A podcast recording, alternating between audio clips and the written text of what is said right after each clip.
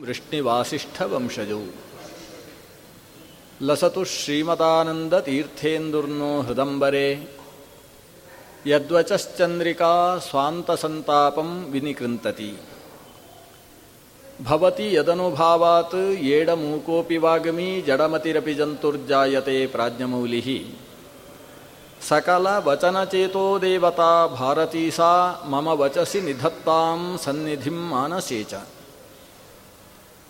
ಆಪಾದಮೌಲಿಪರ್ಯಂತಂ ಗುರುಣಾಂ ಆಕೃತಿ ಸ್ಮರೇತ್ ತೇನ ವಿಘ್ನಾ ಪ್ರಣಶ್ಯಂತಿ ಚ ಮನೋರಥಾ. ಶ್ರೀಗುರುಭ್ಯೋ ನಮಃ, ಹರಿ ಓಂ.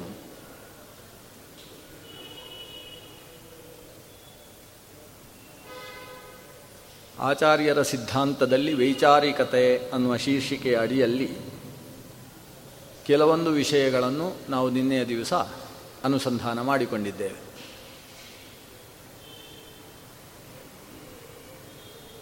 ಕಣ್ಣಿಗೆ ಕಾಣುವಂಥದ್ದು ಮಾತ್ರ ಇದೆ ಅಂತ ಬಹಳ ಸುಲಭವಾಗಿ ಅರ್ಥವಾಗುವ ವಿಷಯ. ಕಣ್ಣಿಗೆ ಕಾಣದೇ ಇದ್ದದ್ದು ಯಾವುದೂ ಇಲ್ಲ ಅಂತ ಹೇಳುವ ಮತ ಧರ್ಮ, ಅಧರ್ಮ, ಸ್ವರ್ಗ, ನರಕ, ದೇವರು, ಮೋಕ್ಷ ಇವೆಲ್ಲವನ್ನು ನಿರಾಕರಿಸಿ ಬಿಟ್ಟಿತ್ತು. ಆವಾಗ ಸುಮ್ಮನೆ ಧರ್ಮಾಧರ್ಮಗಳು ಇದ್ದಾವೆ ಅಂತ ಅಷ್ಟೇ ಹೇಳಿದರೆ ಅದು ಒಂದು ಸಿದ್ಧಾಂತವಾಗಿ ಇಲ್ಲಿ ನೆಲೆ ನಿಲ್ಲುವುದಕ್ಕೆ ಶಕ್ಯ ಇರಲಿಲ್ಲ. ಆ ಕಾರಣದಿಂದ ಒಂದು ವಿಚಾರವಾದವನ್ನು ಮುಂದಿಟ್ಟು ಈ ಅತೀಂದ್ರಿಯವಾದ ವಸ್ತುಗಳನ್ನು ಸಾಧಿಸಬೇಕಾದ ಅನಿವಾರ್ಯತೆ ಇತ್ತು. ಇದು ತುಂಬ ಮನಮೋಹಕವಾದ ಒಂದು ವಿಚಾರಧಾರೆ. ಅದನ್ನು ನಾವು ಕಾಣುವುದು ವಿಷ್ಣು ತತ್ವ ನಿರ್ಣಯ ಗ್ರಂಥದ ಆರಂಭದಲ್ಲಿ. ಆಚಾರ್ಯರು ಒಂದು ವಿಶಿಷ್ಟವಾದ ವೈಚಾರಿಕ ಸೋಪಾನಗಳನ್ನು ಏರಿಕೊಂಡು ಈ ಆಸ್ತಿಕ ಸಿದ್ಧಾಂತದ ಸಮರ್ಥನೆಯನ್ನು ಮಾಡ್ತಾರೆ. ನಚ ಏತೇಷಾಂ ವಚನಾನಾಮೇವ ಅಪ್ರಾಮಾಣ್ಯಂ ಅನ್ನುವ ಒಂದು ಮಾತಿನಿಂದ ಪ್ರಾರಂಭಿಸಿ ಮುಂದಕ್ಕೆ ನಚತೇನ ಲೋಕೋಪಕಾರಕ ಲೋಕೋಪಕಾರ ಈ ಏನೂ ಇಲ್ಲ, ಕಣ್ಣಿಗೆ ಕಾಣುವಂಥದ್ದು ಮಾತ್ರ ಸತ್ಯ ಅಂತ ಹೇಳ್ತಕ್ಕಂತಹ ವಾದ, ಅದರಲ್ಲಿ ಹುರುಳಿಲ್ಲ ಅನ್ನೋದನ್ನು ನಿರೂಪಿಸುವ ಒಂದು ವಿಚಾರಧಾರೆಯೇ ತುಂಬ ವಿಕ್ರಮ ಕೂಡಿರತಕ್ಕಂಥದ್ದು, ಅದ್ಭುತವಾದದ್ದು. ಆ ನಿರೂಪಣೆಯ ಹಿನ್ನೆಲೆಯಲ್ಲಿ ಅವರು ಹೇಳ್ತಾರೆ, ಧರ್ಮ ಅಧರ್ಮಗಳು ಇದ್ದಾವೋ ಇಲ್ಲವೋ ಅನ್ನೋದನ್ನು ಬದಿಗಿಡಿ. ಯಾಕಂದರೆ ಉಂಟು ಅಂತ ಹೇಳ್ತಕ್ಕಂಥ ವ್ಯಕ್ತಿ ಅದನ್ನು ಕಣ್ಣಾರೆ ಕಾಣಿಸಿಕೊಡುವುದಕ್ಕೆ ಸಾಧ್ಯ ಇಲ್ಲ. ಇಲ್ಲ ಅಂತ ಹೇಳ್ತಕ್ಕಂಥ ವ್ಯಕ್ತಿಗೆ ಧರ್ಮ ಇಲ್ಲ ಅನ್ನುವುದು ಕೂಡ ಕಂಡಿಲ್ಲ ಒಂದು ವಸ್ತು ಇಲ್ಲ ಅಂತ ಹೇಳಬೇಕಾದರೆ ಆ ಇಲ್ಲ ಅನ್ನುವುದನ್ನು ಆತ ಕಂಡಿರಬೇಕು. ಇದೆ ಅಂತ ಹೇಳಬೇಕಾದರೆ ಇದೆ ಅನ್ನುವುದನ್ನು ಕಂಡಿರಬೇಕು. ವಸ್ತುತಃ ಧರ್ಮಾಧರ್ಮಗಳು, ಸ್ವರ್ಗ, ಮೋಕ್ಷ, ನರಕಾದಿಗಳು ಇದ್ದಾವೆ ಅಂತ ಹೇಳ್ತಕ್ಕಂತಹ ವ್ಯಕ್ತಿ ಅದನ್ನು ಇದ್ದಾನೆ, ಇದೆ ಅನ್ನುವುದನ್ನು ಕಂಡಿಲ್ಲ ಅಂತೇಳಿ ಇಟ್ಟುಕೊಳ್ಳೋಣ. ಆದರೆ ಇಲ್ಲ ಅಂತ ಹೇಳ್ತಕ್ಕಂಥ ವ್ಯಕ್ತಿಗೆ ಅದು ಇಲ್ಲ ಅನ್ನೋದು ಕಂಡಿದೆಯೋ? ಕಾಣುವುದಕ್ಕೆ ಯಾವುದು ಯೋಗ್ಯವಲ್ಲವೋ ಅಂಥದ್ದರ ಅಭಾವವೂ ಕೂಡ ಕಾಣುವುದಕ್ಕೆ ಯೋಗ್ಯವಲ್ಲ. ಒಂದು ಮರ ದಾರಿಯಲ್ಲಿ ಹೋಗುವಾಗ ಸಿಗತಕ್ಕಂಥ ದೊಡ್ಡದಾದ ಆಲದ ವೃಕ್ಷ. ಅದರಲ್ಲಿ ಒಂದು ವಿಚಿತ್ರವಾದ ಶಕ್ತಿ ಇದೆ, ಒಂದು ಪಿಶಾಚಿ ಇದೆ ಅಂತ ಒಂದು ಊರಲ್ಲೆಲ್ಲ ಎಲ್ಲರೂ ನಂಬಿದ್ದಾರೆ. ಆದರೆ ಒಬ್ಬ ನಾಸ್ತಿಕವಾದಿ ಹೇಳ್ತಾನೆ, ಅದರಲ್ಲಿ ಪಿಶಾಚಿ ಇಲ್ಲ. ಈ ಪಿಶಾಚಿ ಇದೆ ಅಂತ ಹೇಳುವ ಊರಿನವರಿಗೂ, ಪಿಶಾಚಿ ಇಲ್ಲ ಅಂತ ಹೇಳ್ತಕ್ಕಂಥ ಅವನಿಗೂ ಪರಸ್ಪರ ಗಲಾಟೆ ಆಗ್ತದೆ. ಇದೆ ಅಂತ ನೀವು ಹೇಗೆ ಹೇಳ್ತೀರಿ? ಕಂಡಿದ್ದೀರಾ ಅಂತ ಅವ ಕೇಳ್ತಾನೆ. ಇಲ್ಲ ಕಂಡಿಲ್ಲ ಎಲ್ಲರೂ ಹೇಳ್ತಾ ಇದ್ದಾರೆ, ಹಾಗೆ ನಂಬಿದ್ದೇವೆ. ಅದರ ಜೊತೆಗೆ ಅವರು ಪ್ರಶ್ನೆ ಹೇಳ್ತಾರೆ, ನೀನು ಇಲ್ಲ ಅಂತ ಹೇಳ್ತಾ ಇದೆಯಲ್ಲ ಇಲ್ಲ ಅನ್ನೋದು ಹೇಗೆ ಹೇಳ್ತಿ ಕಂಡಿದೀಯಾ ಅಲ್ಲ, ಇರುವುದಕ್ಕೆ ಸಾಧ್ಯ ಇಲ್ಲ ಆದ್ದರಿಂದ ಇಲ್ಲ. ಇದು ತರ್ಕ ಅಂತ ಇದಕ್ಕೆ ಹೆಸರು. ಅಂದರೆ ಪ್ರತ್ಯಕ್ಷವನ್ನಷ್ಟೇ ಪ್ರಮಾಣ ಅಂತ ಹೇಳುವ ವ್ಯಕ್ತಿಯೂ ಕೂಡ ಅತೀಂದ್ರಿಯವಾದ ವಸ್ತುಗಳು ಇಲ್ಲ ಅಂತ ನಿರಾಕರಿಸಬೇಕಾದರೆ ಪ್ರತ್ಯಕ್ಷವನ್ನು ಆಧಾರವಾಗಿಟ್ಟುಕೊಂಡು ನಿರಾಕರಿಸುವುದಲ್ಲ. ಆತ ತರ್ಕವನ್ನು ಮುಂದಿಟ್ಟುಕೊಂಡು, ಅನುಮಾನವನ್ನು ಮುಂದಿಟ್ಟುಕೊಂಡು ಅತೀಂದ್ರಿಯ ವಸ್ತುಗಳನ್ನು ನಿರಾಕರಿಸ್ತಾನೆ. ಆದ್ದರಿಂದ ಅತೀಂದ್ರಿಯ ವಸ್ತುವನ್ನು ಪ್ರತ್ಯಕ್ಷೈಕ ಪ್ರಮಾಣಿಯಾದ ವ್ಯಕ್ತಿ ನಿರಾಕರಿಸುವುದಕ್ಕೂ ಶಕ್ಯ ಇಲ್ಲ. ಈ ವಿಚಾರಧಾರೆ ಎಲ್ಲಿ ತನಕ ಹೋಗ್ತದೆ ಅಂದರೆ ಆಚಾರ್ಯ ಹೇಳ್ತಾರೆ, ಬೇಕಾದರೆ ಧರ್ಮಾಧರ್ಮಗಳು ಇಲ್ಲ ಅಂತ ಅಂಗಿ ಅಂದುಕೊಳ್ಳಿ. ಅದು ಕಣ್ಣಿಗೆ ಕಾಣಿಸುವುದಿಲ್ಲ. ಆದರೆ ಇಲ್ಲದೇ ಹೋದರೂ ಅದನ್ನು ಒಪ್ಪುವುದು ಒಳ್ಳೆಯದು ಅಂತ ಹೇಳ್ತಾರೆ. ಒಬ್ಬ ಪರಮಾಸ್ತಿಕರಾದಂತಹ ಆಚಾರ್ಯರು ಈ ರೀತಿ ಹೇಳಿಯಾರು ಅಂತ ನಾವು ಕಲ್ಪಿಸುವುದಕ್ಕೆ ಸಾಧ್ಯ ಇಲ್ಲ. ಇದು ಯಾರು ಅಂದರೆ ಒಬ್ಬ ವಿಚಾರವಾದಿ ಹೇಳ್ತಕ್ಕಂಥ ಮಾತು, ಬೇಕಾದರೆ ಅದು ಇಲ್ಲ ಅಂತ ಹೇಳೋಣ. ಆದರೂ ಒಪ್ಪುವುದರಿಂದ ಪ್ರಯೋಜನ ಇದೆ ಅಂತಾದರೆ ಒಪ್ಪಬಾರ್ದೇನು ಅಂತ ಹೇಳುವ ಮಾತನ್ನು ಆಚಾರ್ಯರು ವಿಷ್ಣು ತತ್ವ ನಿರ್ಣಯದಲ್ಲಿ ಆಡ್ತಾರೆ. ಅಂದರೆ ಧರ್ಮ, ಅಧರ್ಮ, ಸ್ವರ್ಗ, ನರಕ ಇತ್ಯಾದಿಗಳು ಇಲ್ಲ ಅಂತ ಹೇಳಿದರೆ ಲೋಕದಲ್ಲಿ ತುಂಬ ಅನರ್ಥಗಳು ಉಂಟಾಗ್ತವೆ. ಪ್ರತಿಯೊಬ್ಬ ವ್ಯಕ್ತಿಯೂ ಕೂಡ ತನ್ನ ಸ್ವಾರ್ಥವನ್ನು ಬಯಸ್ತಾನೆ. ಧರ್ಮ ಅನ್ನುವ ವ್ಯವಸ್ಥೆ ಅದು ಸ್ವಾರ್ಥ ಮೂಲದಿಂದ ನಿರ್ಮಿತವಾಗುವುದಕ್ಕೆ ಸಾಧ್ಯ ಇಲ್ಲ. ಸ್ವಾರ್ಥವನ್ನು ಇಟ್ಟುಕೊಂಡೇ ಧರ್ಮದ ತಳಪಾಯವನ್ನು ನಾವು ಇಟ್ಟುಕೊಂಡ ಪಕ್ಷದಲ್ಲಿ ಅದನ್ನು ಪ್ರತಿಯೊಬ್ಬನೂ ಮತ್ತೊಬ್ಬರ ಕಣ್ಣಿಗೆ ಕಾಣದೇ ಇರುವ ರೀತಿಯಲ್ಲಿ ಉಲ್ಲಂಘಿಸುವುದಕ್ಕೆ ಪ್ರಾರಂಭಿಸ್ತಾನೆ. ಆದ್ದರಿಂದ ಕಾನೂನು, ರಾಜಾಜ್ಞೆ ಅನ್ನುವ ರೀತಿಯ ಧರ್ಮವನ್ನು ನಾವು ವ್ಯವಸ್ಥಾಪಿಸಿದಲ್ಲಿ ಅದು ಸಾರ್ವಕಾಲಿಕವಾಗಿ ಉಳಿಯುವುದಕ್ಕೆ ಸಾಧ್ಯ ಇಲ್ಲ. ಆದ್ದರಿಂದ ಅಪೌರುಷೇಯವಾದ, ಅತಿಮಾನುಷವಾದ, ಶಬ್ದಗಳಿಂದ ಸಿದ್ಧವಾದ ಧರ್ಮಾಧರ್ಮಗಳನ್ನು ನಾವು ಅಂಗೀಕರಿಸಬೇಕು. ಇವತ್ತು ಧರ್ಮ ಅಂದರೆ ಸಾಮಾನ್ಯ ನಾವು ಯಾರು, ಯಾರಿಗೂ ತೊಂದರೆ ಕೊಡಬಾರದು ಅಂತ ಒಂದು ಧರ್ಮವನ್ನು ಮಾಡ್ತೇವೆ. ಇದರ ಹಿನ್ನೆಲೆಯಲ್ಲಿ ಏನು? ಮತ್ತೊಬ್ಬರಿಗೆ ತೊಂದರೆ ಕೊಟ್ಟಿತು ಅಂತಾದರೆ ಅದರಿಂದ ಅಧರ್ಮ ಉಂಟಾಗ್ತದೆ, ಪಾಪ ಉಂಟಾಗ್ತದೆ, ಕೆಟ್ಟ ಫಲವನ್ನು ಅನುಭವಿಸಬೇಕಾಗ್ತದೆ ಅನ್ನುವುದನ್ನು ಅದಕ್ಕೆಲ್ಲ ಜೋಡಿಸಿಕೊಂಡು ಹೋಗ್ತೇವೆ. ಈಗ ಕೆಟ್ಟ ಕೆಲಸ ಮತ್ತೊಬ್ಬರಿಗೆ ತೊಂದರೆ ಅದನ್ನು ಮಾಡಿದ ಪಕ್ಷದಲ್ಲಿ ಅವರಿಗೆ ಅನರ್ಥವಾಗ್ತದೆ, ಅವರಿಗೆ ಪಾಪ ಬರ್ತದೆ ಅನ್ನುವುದು ಕೇವಲ ಕಲ್ಪಿತ ಅಂತ ಆದ ಪಕ್ಷದಲ್ಲಿ ಒಂದು ಸಮಸ್ಯೆ ಇದೆ. ಯಾರು ಇದನ್ನು ಮಾಡಿದ ಅಂತ ಪ್ರಶ್ನೆ ಮಾಡ್ತೇವೆ ನಾವು. ಕಲ್ಪಿತ ಅಂದರೆ ಒಬ್ಬ ಯಾರೋ ಒಬ್ಬ ಕಲ್ಪಿಸಿದ್ದಾನೆ, ಯಾರು ಕಲ್ಪಿಸಿದ, ಕಲ್ಪಿಸಿಕೊಂಡ? ಯಾರು ಅಂದರೆ ಸ್ವಲ್ಪ ಈ ಶಾಸ್ತ್ರ ಪ್ರಜ್ಞೆಯುಳ್ಳಂತಹ ಅದರಲ್ಲಿ ಎತ್ತರದ ಒಬ್ಬ ವ್ಯಕ್ತಿ ಇದನ್ನು ಕಲ್ಪಿಸಿಕೊಂಡ. ಆದರೆ ಅವನ ಉದ್ದೇಶ ಏನಿತ್ತು? ಯಾರು ನನಗೆ ತೊಂದರೆ ಕೊಡಬಾರ್ದು ಅಂತ ಉದ್ದೇಶ ಇತ್ತು. ನನಗೆ ತೊಂದರೆ ಕೊಡಬಾರ್ದು ಅನ್ನೋ ಉದ್ದೇಶವನ್ನು ಹಾಗೆ ಹೇಳಿದರೆ, ಯಾರು ನನಗೆ ಯಾರು ತೊಂದರೆ ಕೊಡ್ತಾರೆ ಅವರಿಗೆ ತೊಂದರೆ ಆಗ್ತದೆ ಅಂತ ಹೀಗೆ ಹೇಳಿದರೆ, ಜನ ಅದನ್ನು ಅನುಷ್ಠಾನ ಮಾಡುವುದಿಲ್ಲ. ಅದಕ್ಕೋಸ್ಕರ ತನ್ನ ಸ್ವಾರ್ಥವನ್ನು ಸಾರ್ವತ್ರಿಕಗೊಳಿಸುವ ಕೆಲಸವನ್ನು ಆತ ಮಾಡಿದ. ಈಗ ನನ್ನ ಪತ್ನಿಯನ್ನು ಎಲ್ಲರೂ ಅಕ್ಕ ತಂಗಿಯರ ಹಾಗೆ ತಾಯಿಯ ಹಾಗೆ ಕಾಣಬೇಕು ಅಂತ ಇಷ್ಟೇ ಹೇಳಿದರೆ ಜನ ಅದನ್ನು ಒಪ್ಪುವುದಿಲ್ಲ. ಅದಕ್ಕೋಸ್ಕರ ಒಂದು ಸಾರ್ವತ್ರಿಕ ನಿಯಮವನ್ನು ಕೊಡಬೇಕು. ಏನು? ಎಲ್ಲರೂ ಸ್ವದಾರ ವ್ಯತಿರಿಕ್ತ. ತನ್ನ ಪತ್ನಿಯನ್ನು ಬಿಟ್ಟು ಉಳಿದ ಪದ, ಉಳಿದ ಸ್ತ್ರೀಯನ್ನು ತಾಯಿಯಂತೆ, ತಂಗಿಯಂತೆ, ಮಕ್ಕಳಂತೆ ನೋಡಬೇಕು ಅಂತ ಒಂದು ವ್ಯವಸ್ಥೆ ಮಾಡಿದರೆ ಆವಾಗ ಲೋಕದಲ್ಲಿ ಸರಿಯಾಗಿರ್ತದೆ. ಹೀಗೆ ತಾನು ಸೇಫ್ ಆಗುವುದಕ್ಕೋಸ್ಕರ ಸಾರ್ವತ್ರಿಕವಾದ ಧರ್ಮಗಳು ನಿರ್ಮಿಸಲ್ಪಟ್ಟವು ಅನ್ನುವುದು ಚಾರ್ವಾಕನ ವಾದ. ಈ ವಾದವನ್ನು ಆಚಾರ್ಯರು ಹೇಳ್ತಾರೆ, ಬೇಕಾದರೆ ಹಾಗೆಂದಲೇ ಕಲ್ಪಿಸಿಕೋ ನಮಗೇನು ತೊಂದರೆ ಇಲ್ಲ. ನಾವು ಸೇಫ್ ಆಗಿರಬೇಕು ಅಂತ ಸಾರ್ವತ್ರಿಕವಾದಂತಹ ಧರ್ಮವನ್ನು ಮಾಡಿದ್ದು ಅಂತ ಬೇಕಾದರೆ ಅಂಗೀಕಾರ ಮಾಡು. ಅದರಲ್ಲಿ ತೊಂದರೆ ಇಲ್ಲ. ಆದರೆ ಇಂತಹ ಧರ್ಮಾಧರ್ಮಗಳನ್ನು ಒಪ್ಪಿದ್ರಿಂದ ಲೋಕದಲ್ಲಿ ಕ್ಷೇಮ, ಶಾಂತಿ, ನೆಮ್ಮದಿಗಳಂತೂ ಉಳ್ಕೊಂಡಿದ್ದಾವಲ್ಲ. ಹಾಗಾದರೆ ಲೋಕಕ್ಕೆ ಕ್ಷೇಮಂಕರವಾದ ಈ ಧರ್ಮಾಧರ್ಮಗಳನ್ನು ಮೂಲದಿಂದಲೇ ಕಿತ್ತು ಬಿಸಾಡುವಂತಹ ದುಸ್ಸಾಹಸಕ್ಕೆ ಯಾಕೆ ನೀನು ಕೈ ಹಾಕ್ತಿ? ಧರ್ಮವನ್ನು ಕಿತ್ತು ಬಿಸಾಡುವುದರಿಂದ ಲೋಕದಲ್ಲಿ ಪರಸ್ಪರ ಹಿಂಸಾದಿಗಳು ಉಂಟಾಗಿ ತೊಂದರೆಯಾಗ್ತದೆ.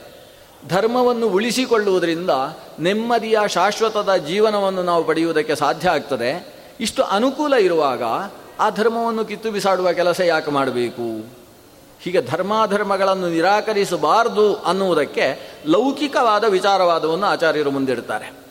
ಮುಂದಿಟ್ಟು ಕೊನೆಗೆ ಹೇಳ್ತಾರೆ, ಈ ಅಧಾರ್ಮಿಕನ ವಾದ ಏನಿರಬಹುದು ಅಂತ ನಾವು ಯೋಚಿಸಬಹುದು. ಅವನು ಹೇಳ್ತಾನೆ, ಜನ ತುಂಬ ಕಷ್ಟಪಡ್ತಾ ಇದ್ದಾರೆ. ಹೋಮ ಗೀಮ ಎಲ್ಲ ಮಾಡಿ ಹೊಗೆಯಲ್ಲಿ ಕೂತು ಹೊಗೆಯನ್ನೇ ಉಂಡು ಕಷ್ಟಪಡ್ತಾರೆ. ನಾವು ಅದಕ್ಕೆ ಧರ್ಮ, ಅಧರ್ಮ, ಸ್ವರ್ಗ, ಮೋಕ್ಷ ಯಾವುದು ಇಲ್ಲ ಅಂತ ಪ್ರಸಾರ ಮಾಡುವುದರಿಂದ ನಾಳೆ ಹೋಮದಲ್ಲಿ ಕೂತು ಹೊಗೆ ತಿನ್ನುವ ಕೆಲಸ ಕಡಿಮೆ ಆಗ್ತದೆ ಜನರಿಗೆ. ಅಂತೂ ಜನರಿಗೊಂದು ಆನಂದ ಕೊಟ್ಟ ಹಾಗಾಯ್ತಾ?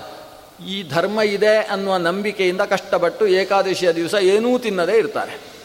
ಏನೂ ತಿನ್ನದೇ ಕಷ್ಟಪಡುವ ವ್ಯಕ್ತಿಗೆ ನಾನು ಲೋಕದಲ್ಲಿ ಧರ್ಮ ಇಲ್ಲ, ಅಧರ್ಮ ಇಲ್ಲ, ಸ್ವರ್ಗ ಇಲ್ಲ ಅಂತ ಪ್ರತಿಪಾದನೆ ಮಾಡಿದ್ರಿಂದ ಚೆನ್ನಾಗಿ ಸುಖಭೋಗವನ್ನು ಅನುಭವಿಸಿಕೊಂಡು ಬದುಕುವುದಕ್ಕೆ ಬೇಕಾದ ಒಂದು ಸ್ಥಿತಿಯನ್ನು ತಂದುಕೊಟ್ಟೆ ಅಲ್ವಾ? ಇದಿಷ್ಟು ನಾನು ಲೋಕಕ್ಕೆ ಮಾಡುವ ಉಪಕಾರ. ಆದ್ದರಿಂದ ಧರ್ಮಾಧರ್ಮಗಳನ್ನು ನಿರಾಕರಿಸುವುದರಿಂದ ಲೋಕೋಪಕಾರ ಅನ್ನುವ ಪ್ರಯೋಜನ ನನಗುಂಟು. ಲೋಕಕ್ಕಂತೂ ದೊಡ್ಡ ಉಪಕಾರ ನನ್ನಿಂದ ಪ್ರಾಪ್ತವಾಗ್ತದೆ. ಆದ್ದರಿಂದ ಧರ್ಮಾಧರ್ಮಗಳು ಇಲ್ಲ ಅಂತ ಪ್ರತಿಪಾದಿಸುವ ನಮ್ಮ ಶಾಸ್ತ್ರ ಅತ್ಯಂತ ಉಚಿತವಾದದ್ದು ಅಂತ ಚಾರ್ವಾಕನ ವಾದ ಇವತ್ತಿನ ಚಾರ್ವಾಕರ ವಾದ ಇದೆಲ್ಲ. ಆದರೆ ಆಚಾರ್ಯರು ಹೇಳ್ತಾರೆ, ನೋಡಪ್ಪ, ನೀನು ಧರ್ಮಾಧರ್ಮಗಳು ಇಲ್ಲ ಅಂತ ಹೇಳಿದ್ರಿಂದ ಏನಾಯಿತು? ಯಾರಲ್ಲಿ ಜಾಸ್ತಿ ಶಕ್ತಿ ಇದೆ, ಅವನು ಇದ್ದದ್ದನ್ನೆಲ್ಲ ತನ್ನ ಕಡೆಗೆ ಸೆಳೆದುಕೊಳ್ಳುವುದಕ್ಕೆ ಪ್ರಯತ್ನಿಸ್ತಾನೆ. ಅವನಾದರೂ ಸುಖವಾಗಿರ್ತಾನ, ಅವನಿಗಿಂತ ದೊಡ್ಡ ಶಕ್ತಿಶಾಲಿ, ಅವನನ್ನು ಹೊಡೆದು ಬಡ್ದು ಅವನ ಧನವನಿತಾದಿಗಳನ್ನು ಅಪಹರಿಸ್ತಾನೆ. ಈ ರೀತಿಯಲ್ಲಿ ಪರಸ್ಪರ ಹಿಂಸೆ ಉಂಟಾಗ್ತದೆ. ಅದಕ್ಕೆ ಅವ ಹೇಳ್ತಾನೆ, ಹೌದು, ಪರಸ್ಪರ ಹಿಂಸೆ ಉಂಟಾಗಬಹುದು, ಆದರೂ ಉಪಕಾರ ಮಾಡುವ ಉದ್ದೇಶದಿಂದಲೇ ನಾನು ಧರ್ಮಾಧರ್ಮಾದಿಗಳನ್ನು ನಿರಾಕರಿಸಿದ್ದಲ್ವ? ಅವನು ಹೇಳುವುದೇನೆಂದರೆ, ಒಂದು ಹಸು, ಅದು ಕೆಸರಿನ ಕಡೆಗೆ ಹೋಯಿತು. ಕೆಸರಿನಲ್ಲಿ ಕಾಲು ಹಾಕಿ ಸಿಕ್ಕಿ ಹಾಕಿಕೊಂಡಿತ್ತು. ಮೇಲಕ್ಕೆ ಏಳುವುದಕ್ಕಾಗದೆ ಒದ್ದಾಡ್ತಾ ಇದೆ. ಆ ಹೊತ್ತಿಗೆ ನಾನು ಅದನ್ನು ಗಮನಿಸಿದೆ. ಹೋಗಿ ಅದನ್ನು ಜೋರಾಗಿ ಎಳೆದು ಕೆಸರಿನಿಂದ ಎತ್ತಿ ಮೇಲಕ್ಕೆ ಹಾಕಿದೆ. ಆದರೆ ಅದು ಸಿಟ್ಟಿನಿಂದ ನನಗೆ ಹಾಯಿತು. ಮೈಯಲ್ಲಿ ರಕ್ತ ಬರುವ ಹಾಗೆ ಗಾಯ ಮಾಡಿತು. ಈಗ ನಾನು ಅದಕ್ಕೆ ಉಪಕಾರ ಮಾಡಿದ್ದೇನೋ ಇಲ್ಲವೋ? ನಾನು ಮಾಡಿದ್ದು ಉಪಕಾರವೇ? ಇಲ್ಲದೆ ಹೋದರೆ ಕೆಸರಿನಲ್ಲಿ ಬಿದ್ದು ಹಸು ಸಾಯ್ತಾ ಇತ್ತು. ಆ ಹಸುವನ್ನು ಎಬ್ಬಿಸಿ ಬದುಕಿಸುವ ಕೆಲಸ ನಾನು ಮಾಡಿದೆ. ಆದರೆ ವಿವೇಕ ಇಲ್ಲದೆ ಇದ್ದಂತಹ ಹಸು ನನಗೆ ಹಾದು ಒಂದು ಹಿಂಸೆ ಮಾಡಿತು ಅಂತ ಆದ ಕೂಡಲೇ ನಾನು ಮಾಡಿದ್ದು ಉಪಕಾರ ಅಲ್ಲ ಅಂತ ಆಗುವುದಿಲ್ವಲ್ಲ? ಹಾಗೆ ನಾನು ಪ್ರಪಂಚಕ್ಕೆ ಉಪಕಾರವೇ ಮಾಡಿದ್ದು. ಧರ್ಮಾಧರ್ಮಗಳು ಇಲ್ಲ ಅಂತ ಹೇಳಿ ಪ್ರಪಂಚಕ್ಕೆ ಉಪಕಾರ ಮಾಡಿದೆ. ಆದರೆ ಜನರು ಪರಸ್ಪರ ಹೊಡೆದು, ಬಡಿದು, ಈತ ಶಾಸ್ತ್ರ ಮಾಡಿದವನೇ ಇದಕ್ಕೆ ಕಾರಣ ಅಂತ ನನಗೂ ಹಿಂಸೆ ಮಾಡಿದರು ಅಂತ ಅನ್ಕೊಳ್ಳಿ. ಆದರೆ ನಾನು ಲೋಕಕ್ಕೆ ಉಪಕಾರ ಮಾಡಿಲ್ಲ ಅಂತ ಏನಾಗುವುದಿಲ್ಲ. ಮಾಡಿದ್ದು ಉಪಕಾರವೇ. ಆದರೆ ಒಂದು ವಿಚಾರ ಗಮನಿಸಬೇಕು. ಹಸುವನ್ನು ಆತ ಎತ್ತಿ ಈ ಕಡೆ ರಕ್ಷಿಸಿದ. ಇದರಿಂದ ಯಾರಿಗೆ ಫಲ?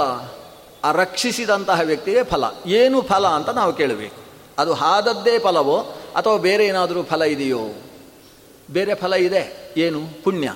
ಆದರೆ ಪುಣ್ಯ ಪಾಪಗಳನ್ನು, ಅತೀಂದ್ರಿಯವನ್ನು ಒಪ್ಪದೇ ಇದ್ದಂತಹ ಒಬ್ಬ ಚಾರ್ವಾಕ, ನಾನು ಹಸುವನ್ನು ಎತ್ತಿದೆ. ಅದು ಆಮೇಲೆ ಹಾಯಿತು. ಆದರೆ ನಾನು ಮಾಡಿದ್ದು ಉಪಕಾರವೇ? ಅಂದರೆ ಉಪಕಾರದಿಂದ ಏನು ಫಲ?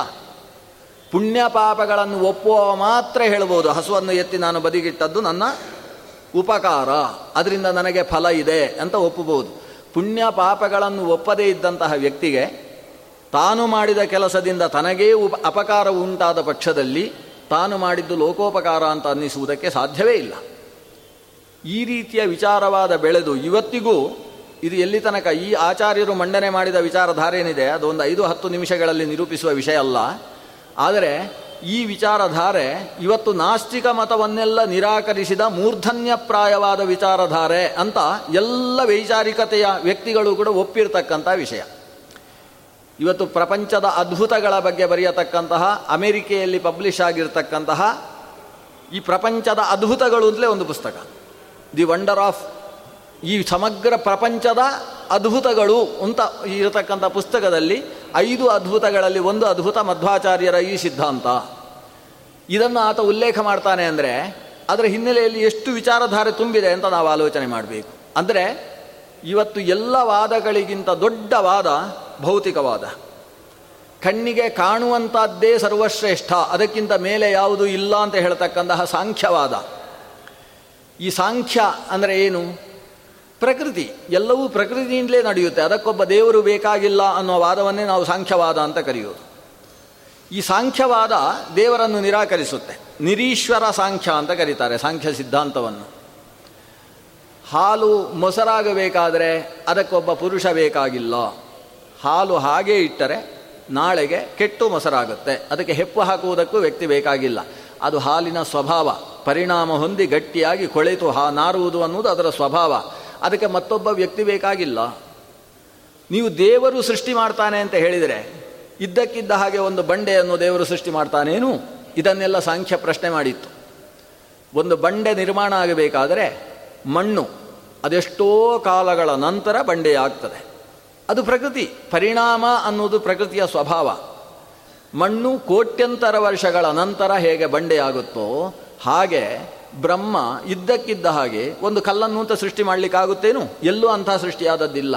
ಆದ್ದರಿಂದ ಸೃಷ್ಟಿ ಅನ್ನೋದು ಏನಿದ್ದರೂ ಕೂಡ ಪ್ರಕೃತಿಯ ಪರಿಣಾಮ. ತಾನೇ ತಾನಾಗಿ ಪ್ರಕೃತಿ ಪರಿಣತವಾಗುವುದು. ಅದಕ್ಕೋಸ್ಕರ ಒಬ್ಬ ವ್ಯಕ್ತಿ ಒಂದು ಸರ್ವೋತ್ಕೃಷ್ಟವಾದ ಚೇತನ, ಪರಬ್ರಹ್ಮ ಅನ್ನುವುದು ಬೇಕಾಗಿಲ್ಲ ಅನ್ನುವ ಒಂದು ವಾದ ಸಾಂಖ್ಯವಾದ. ಇದು ಚಾರ್ವಾಕರಿಗೆ ಒಂದು ಚಾರ್ವಾಕ ಅಣ್ಣ ಆದರೆ ಸಾಂಖ್ಯ ತಮ್ಮ. ಈ ಅಣ್ಣ ತಮ್ಮಂದಿರು ಇವರು, ಚಾರ್ವಾಕರು ಮತ್ತು ಸಾಂಖ್ಯರು. ಆದರೆ ಈ ವಾದವನ್ನು ವಸ್ತುತಃ ನಿರಾಕರಿಸುವುದಕ್ಕೆ ಸಾಧ್ಯವೇ ಇಲ್ಲ. ಯಾಕಂದರೆ ಪ್ರಕೃತಿವಾದ ಅನ್ನೋದು ವಾಸ್ತವವಾದದ್ದು, ಅದನ್ನು ನಿರಾಕರಿಸಬೇಕಾದ ಅವಶ್ಯಕತೆ ಇಲ್ಲ. ಭಗವಂತ ಸೃಷ್ಟಿ ಮಾಡ್ತಾನೆ ಅಂದರೆ ಇಂದ್ರಜಾಲ ಮಾಡ್ತಾನೆ ಅಂತ ಅರ್ಥ ಅಲ್ಲ. ಸೃಷ್ಟಿ ಮಾಡುವುದು ಅಂತೇಳಿದರೆ ಇದ್ದಕ್ಕಿದ್ದ ಹಾಗೆ ಈ ಐಂದ್ರಜಾಲಿಕರು, ಮಾಯಾವಿಗಳು ಕೈಯಲ್ಲಿ ಏನೋ ಹಿಡ್ಕೊಂಡು, ಏನೋ ಹೀಗೆ ಮಾಡಿ ಕೈಯಲ್ಲಿ ನೋಡಿ ಸೃಷ್ಟಿಯಾಯಿತು ಅಂತ ತೋರಿಸ್ತಾರಲ್ವಾ? ಆ ರೀತಿಯಲ್ಲಿ ಮಾಯಾ ಸೃಷ್ಟಿಯನ್ನು ಭಗವಂತ ಮಾಡುವುದಲ್ಲ. ಸತ್ಯಸೃಷ್ಟವು ಅಶಕ್ತಾಹಿ ಮಾಯಾ ಸೃಷ್ಟಿಂ ವಿತನ್ವತೆ. ಯಾರು ಸತ್ಯವಾದದ್ದನ್ನು ಸೃಷ್ಟಿ ಮಾಡುವುದಕ್ಕೆ ಅಸಮರ್ಥರಿದ್ದಾರೋ ಅಂಥವರು ಮಾಯಿಕವಾಗಿ ಇಲ್ಲದೇ ಇದ್ದದ್ದನ್ನು ತೋರಿಸುವ ಸೃಷ್ಟಿಯನ್ನು ಮಾಡ್ತಾರೆ. ಅಥವಾ ಇದ್ದಕ್ಕಿದ್ದ ಹಾಗೆ ಅನುಭಾವದಿಂದ ವಿಚಿತ್ರವಾದ್ದನ್ನು ಸೃಷ್ಟಿ ಮಾಡ್ತಾರೆ. ಆದರೆ ಭಗವಂತ ಸೃಷ್ಟಿ ಮಾಡುವುದು ಅಂದರೆ ತಾನು ಇಲ್ಲದೇ ಇದ್ದದ್ದನ್ನು ತೋರಿಸುವುದಾಗಲಿ, ಅಥವಾ ಇದ್ದಕ್ಕಿದ್ದ ಹಾಗೆ ಒಂದು ಟೇಬಲು, ಒಂದು ಕುರ್ಚಿ, ಮತ್ತೊಂದು ದೊಡ್ಡ ಜಮಖಾನ ಇದನ್ನು ಸೃಷ್ಟಿ ಮಾಡುವುದಾಗಲಿ ಭಗವಂತ ಮಾಡುವುದಿಲ್ಲ. ಮತ್ತು ಭಗವಂತನ ಸೃಷ್ಟಿ ಅಂದರೆ ಹೇಗೆ? ಯಾವ ಯಾವುದು ಏನೇನನ್ನು ಮಾಡ್ತದೋ ಅದರ ಒಳಗೆ ನಿಂತು ಮಾಡುವ ಶಕ್ತಿಯನ್ನು ಕೊಡುವುದು ಇಷ್ಟೇ. ಭಗವಂತ ನೇರವಾಗಿ ಇಂಥದ್ದನ್ನು ಒಂದು ವಾಚನ್ನು ಇದ್ದಕ್ಕಿದ್ದ ಹಾಗೆ ಸೃಷ್ಟಿ ಮಾಡುವುದು. ಇವತ್ತು ಯಾವ್ಯಾವುದೋ ದೊಡ್ಡ ದೊಡ್ಡ ಅನುಭಾವಿಗಳೇನೋ ತಲೆಯಲ್ಲಿ ಹೀಗೆ ಕೇರ್ದು ಒಂದು ವಾಚ ತೆಗೆದು ಕೊಡುವುದೆಲ್ಲ ನಡೆಯುತ್ತಲ್ವಾ? ಆ ರೀತಿಯಲ್ಲಿ ದೇವರು ಸೃಷ್ಟಿ ಮಾಡುವುದಲ್ಲ. ದೇವರ ಸೃಷ್ಟಿ ಅಂದರೆ ಈ ವಸ್ತುವನ್ನು ನಿರ್ಮಾಣ ಮಾಡತಕ್ಕಂತಹ ವ್ಯಕ್ತಿಗಳಲ್ಲಿ ಆ ವಸ್ತುವಾಗಿ ನಿರ್ಮಿತವಾಗತಕ್ಕಂತಹ ಕಚ್ಚಾ ವಸ್ತುಗಳಲ್ಲಿ ತಾನು ನಿಂತು ಅದಕ್ಕೆ ಪರಿಣಾಮ ಶಕ್ತಿಯನ್ನು, ನಿರ್ಮಾಣ ಶಕ್ತಿಯನ್ನು ಕೊಡುವುದು ಅಷ್ಟೇ. ಅದು ದೇಶ, ಕಾಲ, ವಸ್ತು, ವ್ಯಕ್ತಿ ಇವುಗಳಲ್ಲಿ ತಾನು ಸನ್ನಿಹಿತನಾಗಿದ್ದುಕೊಂಡು ಅವಕ್ಕೆ ಆಯಾಯ ಸಾಮರ್ಥ್ಯವನ್ನು, ತುಂಬುವ ಕೆಲಸವನ್ನು ಮಾಡುವುದು. ಇದು ಭಗವಂತನ ಸೃಷ್ಟಿ ಅಂತ ಹೇಳಿದರೆ. ಅಂದರೆ ದೇವರು ಸೃಷ್ಟಿಸುತ್ತಾನೆ ಅಂದುಕೂಡಲೇ ನಮಗೇನು ಅನಿಸುತ್ತೆ ಅಂದರೆ, ಸೃಷ್ಟಿ ಮಾಡುವುದು ಅಂದರೆ ಹೀಗೆ ಕೂತ್ಕೊಂಡಿರ್ತಾನೆ ಕೈಯನ್ನು ಹೀಗಂತಾನೆ, ಇನ್ನೊಂದು ಕೈಯನ್ನು ಹೀಗಂತಾನೆ. ಹೀಗಂದಾಗ ಈ ಕೈಯಲ್ಲೆಲ್ಲ ಬಂಗಾರದ ನಾಣ್ಯ ಬೀಳ್ಲಿಕ್ಕೆ ಶುರುವಾಗ್ತದೆ. ಈ ಕೈಯಿಂದೆಲ್ಲ ಪಂಚಭೂತಗಳದ್ದು ಇತ್ಯಾದಿಗಳದ್ದು ಸೃಷ್ಟಿಯಾಗ್ತದೆ ಅಂತ ನಾವು ಈ ರವಿವರ್ಮ ಬರೆದ ಚಿತ್ರ ನೋಡಿ ಕಂದುಕೊಳ್ಳೋದು ದೇವರು ಸೃಷ್ಟಿಸುವುದು ಅಂದರೆ ಏನು ಅಂದರೆ ಈ ಕೈ ಹಿಡ್ಕೊಂಡು ಭರ್ರ ಎಲ್ಲವನ್ನು ಹಾಕಿ ಬಿಡುವುದು ಅಂತ. ಈ ಕಲ್ಪನೆಯಿಂದಾಗಿ ಇಂಥ ಪ್ರಶ್ನೆಗಳು ದೇವರ ಬಗ್ಗೆ ಬರೋದು. ಮೂಲಭೂತವಾಗಿ ಆಚಾರ್ಯರು ಹೇಳುವುದು ಹೀಗೆ. ದೇವರು ಅಂದರೆ ನೀವು ನಾಲ್ಕು ಕೈಗಳನ್ನು, ಎಂಟು ಕೈಗಳನ್ನು, ಮೂವತ್ತಾರು ಕೈಗಳನ್ನು, ಹದಿನಾರು ಕೈಗಳನ್ನು ಧರಿಸಿರ್ತಕ್ಕಂಥ ಒಂದು ಸ್ವರೂಪ ಅನ್ನುವುದು ವಾಸ್ತವ ದೇವರಲ್ಲ. ಅದು ದೇವರು ತೆಗೆದುಕೊಂಡಂತಹ ರೂಪಗಳು. ವಾಸ್ತವ ದೇವರು ಅಂದರೆ ಏನು? ಅದನ್ನು ನಾವು ಬಹುವಚನದಲ್ಲಿ ಹೇಳ್ತೇವೆ. ಕನ್ನಡದಲ್ಲಿ ಬಳಸುವಾಗ ತುಂಬ ಸುಂದರವಾದ ಭಾಷೆ, ಕನ್ನಡ ಭಾಷೆ. ದೇವರು ದೊಡ್ಡವ ಅಂತೇವೆ. ನಿಜವಾಗಿ ವ್ಯಾಕರಣದ ಪ್ರಕಾರ ಸರಿ ಉಂಟದು. ಈ ರೀತಿಯ ಪ್ರಯೋಗವನ್ನು ಹೇಳಿಕೊಟ್ಟವರೇ ಆಚಾರ್ಯರು ನಮಗೆ. ದೇವರು ದೊಡ್ಡವ ಅಂತ ಹೇಳುವ ಪ್ರಯೋಗ. ವ್ಯಾಕರಣದ ಪ್ರಕಾರ ಹೇಗೆ ಹೇಳಬೇಕು? ದೇವರು ದೊಡ್ಡವರು ಅನ್ನಬೇಕು. ಇಲ್ಲ, ದೇವನು ದೊಡ್ಡವನು ಅಂತ ಹೇಳಬೇಕು. ಆದರೆ ನಾವು ಹೇಳುವುದು ಹೇಗೆ? ದೇವರು ದೊಡ್ಡವನಪ್ಪ ಅಂತೇವೆ. ವ್ಯಾಕರಣವನ್ನು ಮೀರಿದ ಪ್ರಯೋಗ. ಯಾಕೆ ಈ ರೀತಿಯ ಪ್ರಯೋಗವನ್ನು ಮಾಡ್ತೇವೆ? ಯಾಕಂದರೆ ದೇವ ಅಂದರೆ ಅದು ಏಕವಚನದ ಏಕವಚನದಲ್ಲಿ ಹೇಳುವುದಕ್ಕೆ ಸಾಧ್ಯವೇ ಇಲ್ಲದಿದ್ದಂತಹ ಶಕ್ತಿ. ಯಾಕಂದರೆ ಅದು ಎಲ್ಲೆಡೆ ತುಂಬಿದ್ದು, ದೇವ ಅನ್ನುವುದು ಯಾವುದೋ ಒಂದರಲ್ಲಿರುವುದಲ್ಲ. ಪ್ರಪಂಚದಲ್ಲಿ ಏನೇನಿದೆ, ಅವೆಲ್ಲಕ್ಕೂ ಕೂಡ ಅದರದ್ದೇ ಆದ ಸ್ವರೂಪ ಶಕ್ತಿ ಅಂತ ಏನಿದೆ ಆ ಶಕ್ತಿಯ ಆವಿರ್ಭಾವಕ್ಕೆ ಕಾರಣೀಭೂತವಾದ ವ್ಯಾಪ್ತ ಶಕ್ತಿಗೆ ದೇವರು ಅಂತ ಹೆಸರು. ಯದ್ಯದ್ ವಿಭೂತಿಮತ್ ಸತ್ವಂ ಶ್ರೀಮದೂರ್ಜಿತಮೇವವಾ ತತ್ತದೇವಾವಗಚ್ಛತ್ವಂ ಮಮ ತೇಜೋಂಶ ಸಂಭವಂ ಅಂತ ಕೃಷ್ಣ ಗೀತೆಯಲ್ಲಿ ಹೇಳ್ತಾರೆ. ಈ ಮಾತನ್ನು ಆಚಾರ್ಯರು ಉಲ್ಲೇಖ ಮಾಡ್ತಾರೆ. ಪ್ರಪಂಚದಲ್ಲಿ ಯಾವ್ಯಾವುದು ವಿಶಿಷ್ಟ ಕಾರ್ಯಶಾಲಿಯಾದಂತಹ ಸ್ವರೂಪ ಅಂತಿದೆಯೋ ಅವೆಲ್ಲವುಗಳಲ್ಲೂ ನಿಂತು ಆ ಶಕ್ತಿಯನ್ನು ವ್ಯಕ್ತ ಮಾಡುವಂತಹ ಸ್ವರೂಪವನ್ನೇ ದೇವರು ಅಂತ ತಿಳ್ಕೋ. ಅದರಿಂದ ದೇವರು ಅಂದರೆ ಇಂಥದ್ದೇ ಹೀಗೇ ಇರಬೇಕು. ಕೈಯಲ್ಲಿ ಶಂಖ, ಚಕ್ರ, ಗದಾ, ಪದ್ಮ ಇದ್ದರೆ ಮಾತ್ರ ದೇವರು. ಹೀಗಲ್ಲ. ಶಂಖಚಕ್ರ ಗದಾ, ಪದ್ಮಗಳನ್ನು ಧರಿಸಿದಂತಹ ಭಗವಂತನ ಮೂರ್ತಿ ಅದು ಧ್ಯಾನಾದಿಗಳಲ್ಲಿ ಗೋಚರವಾಗುವ ಭಗವತ್ ಸ್ವರೂಪ. ಆದರೆ ಆ ಸ್ವರೂಪದ ದೇವತಾ ಶಕ್ತಿ ಅನ್ನುವುದು ಬರೀ ಶಂಖಚಕ್ರ ಗದಾ, ಪದ್ಮಗಳಲ್ಲಿ ಮುಗಿಲಿಲ್ಲ. ಅದು ಎಲ್ಲೆಡೆ ತುಂಬಿದ್ದು. ಅದನ್ನೇ ನಾವು ಪರಬ್ರಹ್ಮ ಅನ್ನುವ ಶಬ್ದದಿಂದ ಕರೆಯೋದು. ಶಾಸ್ತ್ರಗಳಲ್ಲಿ ದೇವರು ಅಂತ ವಿಮರ್ಶೆ ಮಾಡುವುದು ಈ ಶಂಖಚಕ್ರ ಗದಾ ಪದ್ಮ ಸ್ವರೂಪಿಯಾದಂತಹ ಒಂದು ರೂಪವನ್ನಲ್ಲ. ಆ ಶಂಖಚಕ್ರ ಗದಾ ಪದ್ಮ ಸ್ವರೂಪವನ್ನು ಧರಿಸಿದ ವಿಷ್ಣು ಅನ್ನುವ ತತ್ವ ಇದೆ ಅಲ್ವಾ? ಆ ತತ್ವದ ಬಗ್ಗೆ ವಿಮರ್ಶೆ ಮಾಡುವುದು. ಆದ್ದರಿಂದ ತತ್ವವನ್ನು ನಿರೂಪಿಸುವಾಗ ಆಚಾರ್ಯರು ಹೇಳುವುದು ಎರಡೇ ತತ್ವ. ಎರಡೇ ತತ್ವ ಅಂದರೆ ಎರಡು ಬಗೆಯ ತತ್ವ ಅಂತ ಅರ್ಥ. ಸ್ವತಂತ್ರಂ ಅಸ್ವತಂತ್ರಂಚ ದ್ವಿವಿಧಂ ತತ್ವಮಿಷ್ಯತೆ ಇದು ವಿಚಾರ. ನೀವು ಎಷ್ಟು ವಿಮರ್ಶೆ ಮಾಡಿದರೂ ಕೊನೆಗೆ ಇಲ್ಲಿ ಬಂದು ನಿಲ್ಲೇಬೇಕು. ತತ್ವ ಎರಡು ಬಗೆಯದ್ದು. ಸ್ವತಂತ್ರವಾದ ತತ್ವ, ಅಸ್ವತಂತ್ರವಾದ ತತ್ವ. ಇವನ್ನು ಹೇಗೆ ನಾವು ತೀರ್ಮಾನ ಮಾಡಬೇಕು? ವಿಚಾರ ಮಾಡ್ತಾ ಮಾಡ್ತಾ ಎಲ್ಲೆಲ್ಲಿಗೂ ಹೋಗುತ್ತೆ. ಎಲ್ಲಿ ತೀರ್ಮಾನಿಸಬೇಕು? ಆಚಾರ್ಯ ಹೇಳ್ತಾರೆ, ಅನುಭವಕ್ಕಿಂತ ದೊಡ್ಡದ್ದಾದ ತೀರ್ಮಾನವನ್ನು ಕೊಡುವ ಮತ್ತೊಂದು ಶಕ್ತಿ ಇಲ್ಲ. ತೀರ್ಮಾನವನ್ನು ಕೊಡುವಂಥದ್ದು ಅನುಭವ. ತರ್ಕ ಅನುಭವ ವಿರೋಧಿಯಾದರೆ ತರ್ಕವನ್ನು ಬದಿಗಿಡಬೇಕು. ವೇದವೂ ಅನುಭವಕ್ಕೆ ವಿರೋಧಿಯಾಗಿ ಮಾತಾಡಿದರೆ ವೇದವನ್ನೂ ಬದಿಗಿಡಬೇಕು. ಆ ವೇದ ಅಪ್ರಮಾಣ. ಇದು ಆಚಾರ್ಯರೇ ಹೇಳಿದ ಮಾತು. ಆದರೆ ವೇದವು ಅಪ್ರಮಾಣ ಅಂದರೆ ಅರ್ಥ ವೇದ ತಪ್ಪು ಅಂತಲ್ಲ. ವೇದಕ್ಕೆ ನಾನು ತಿಳಿದುಕೊಂಡ ಅರ್ಥ ತಪ್ಪು ಅಂತ ಅರ್ಥ ಇಷ್ಟೇ, ವೇದವನ್ನು ಅಪ್ರಮಾಣ ಅನ್ನುವುದಕ್ಕೆ ಅರ್ಥ ನಾನು ಏನು ವೇದಕ್ಕೆ ಅರ್ಥ ತಿಳ್ಕೊಂಡೆ, ಅನುಭವ ವಿರೋಧಿಯಾದ ಅರ್ಥ ತಿಳ್ಕೊಂಡೆ ಅಲ್ವಾ? ಆ ಅರ್ಥದಲ್ಲಿ ಆ ವೇದ ಇಲ್ಲ. ಆ ವೇದಕ್ಕೆ ಬೇರೆ ಅರ್ಥ ಇದೆ. ಬೇರೆ ಅರ್ಥದಲ್ಲಿ ಆ ವೇದ ಪ್ರಮಾಣ. ಈಗ ನಮಸ್ತೆ ವಾಯೋ ತ್ವಮೇವ ಪ್ರತ್ಯಕ್ಷಂ ಬ್ರಹ್ಮಾಸಿ ಇಂಥ ವೇದ ಬಂತು. ಇದಕ್ಕೆ ಅರ್ಥ ಏನು? ನಮಸ್ತೆ ವಾಯೋ ವಾಯು ನಿನಗೊಂದು ನಮಸ್ಕಾರ. ನೀನು ಎಂಥ ಗೊತ್ತೋ? ನೀನೇ ಪ್ರತ್ಯಕ್ಷ ಬ್ರಹ್ಮ.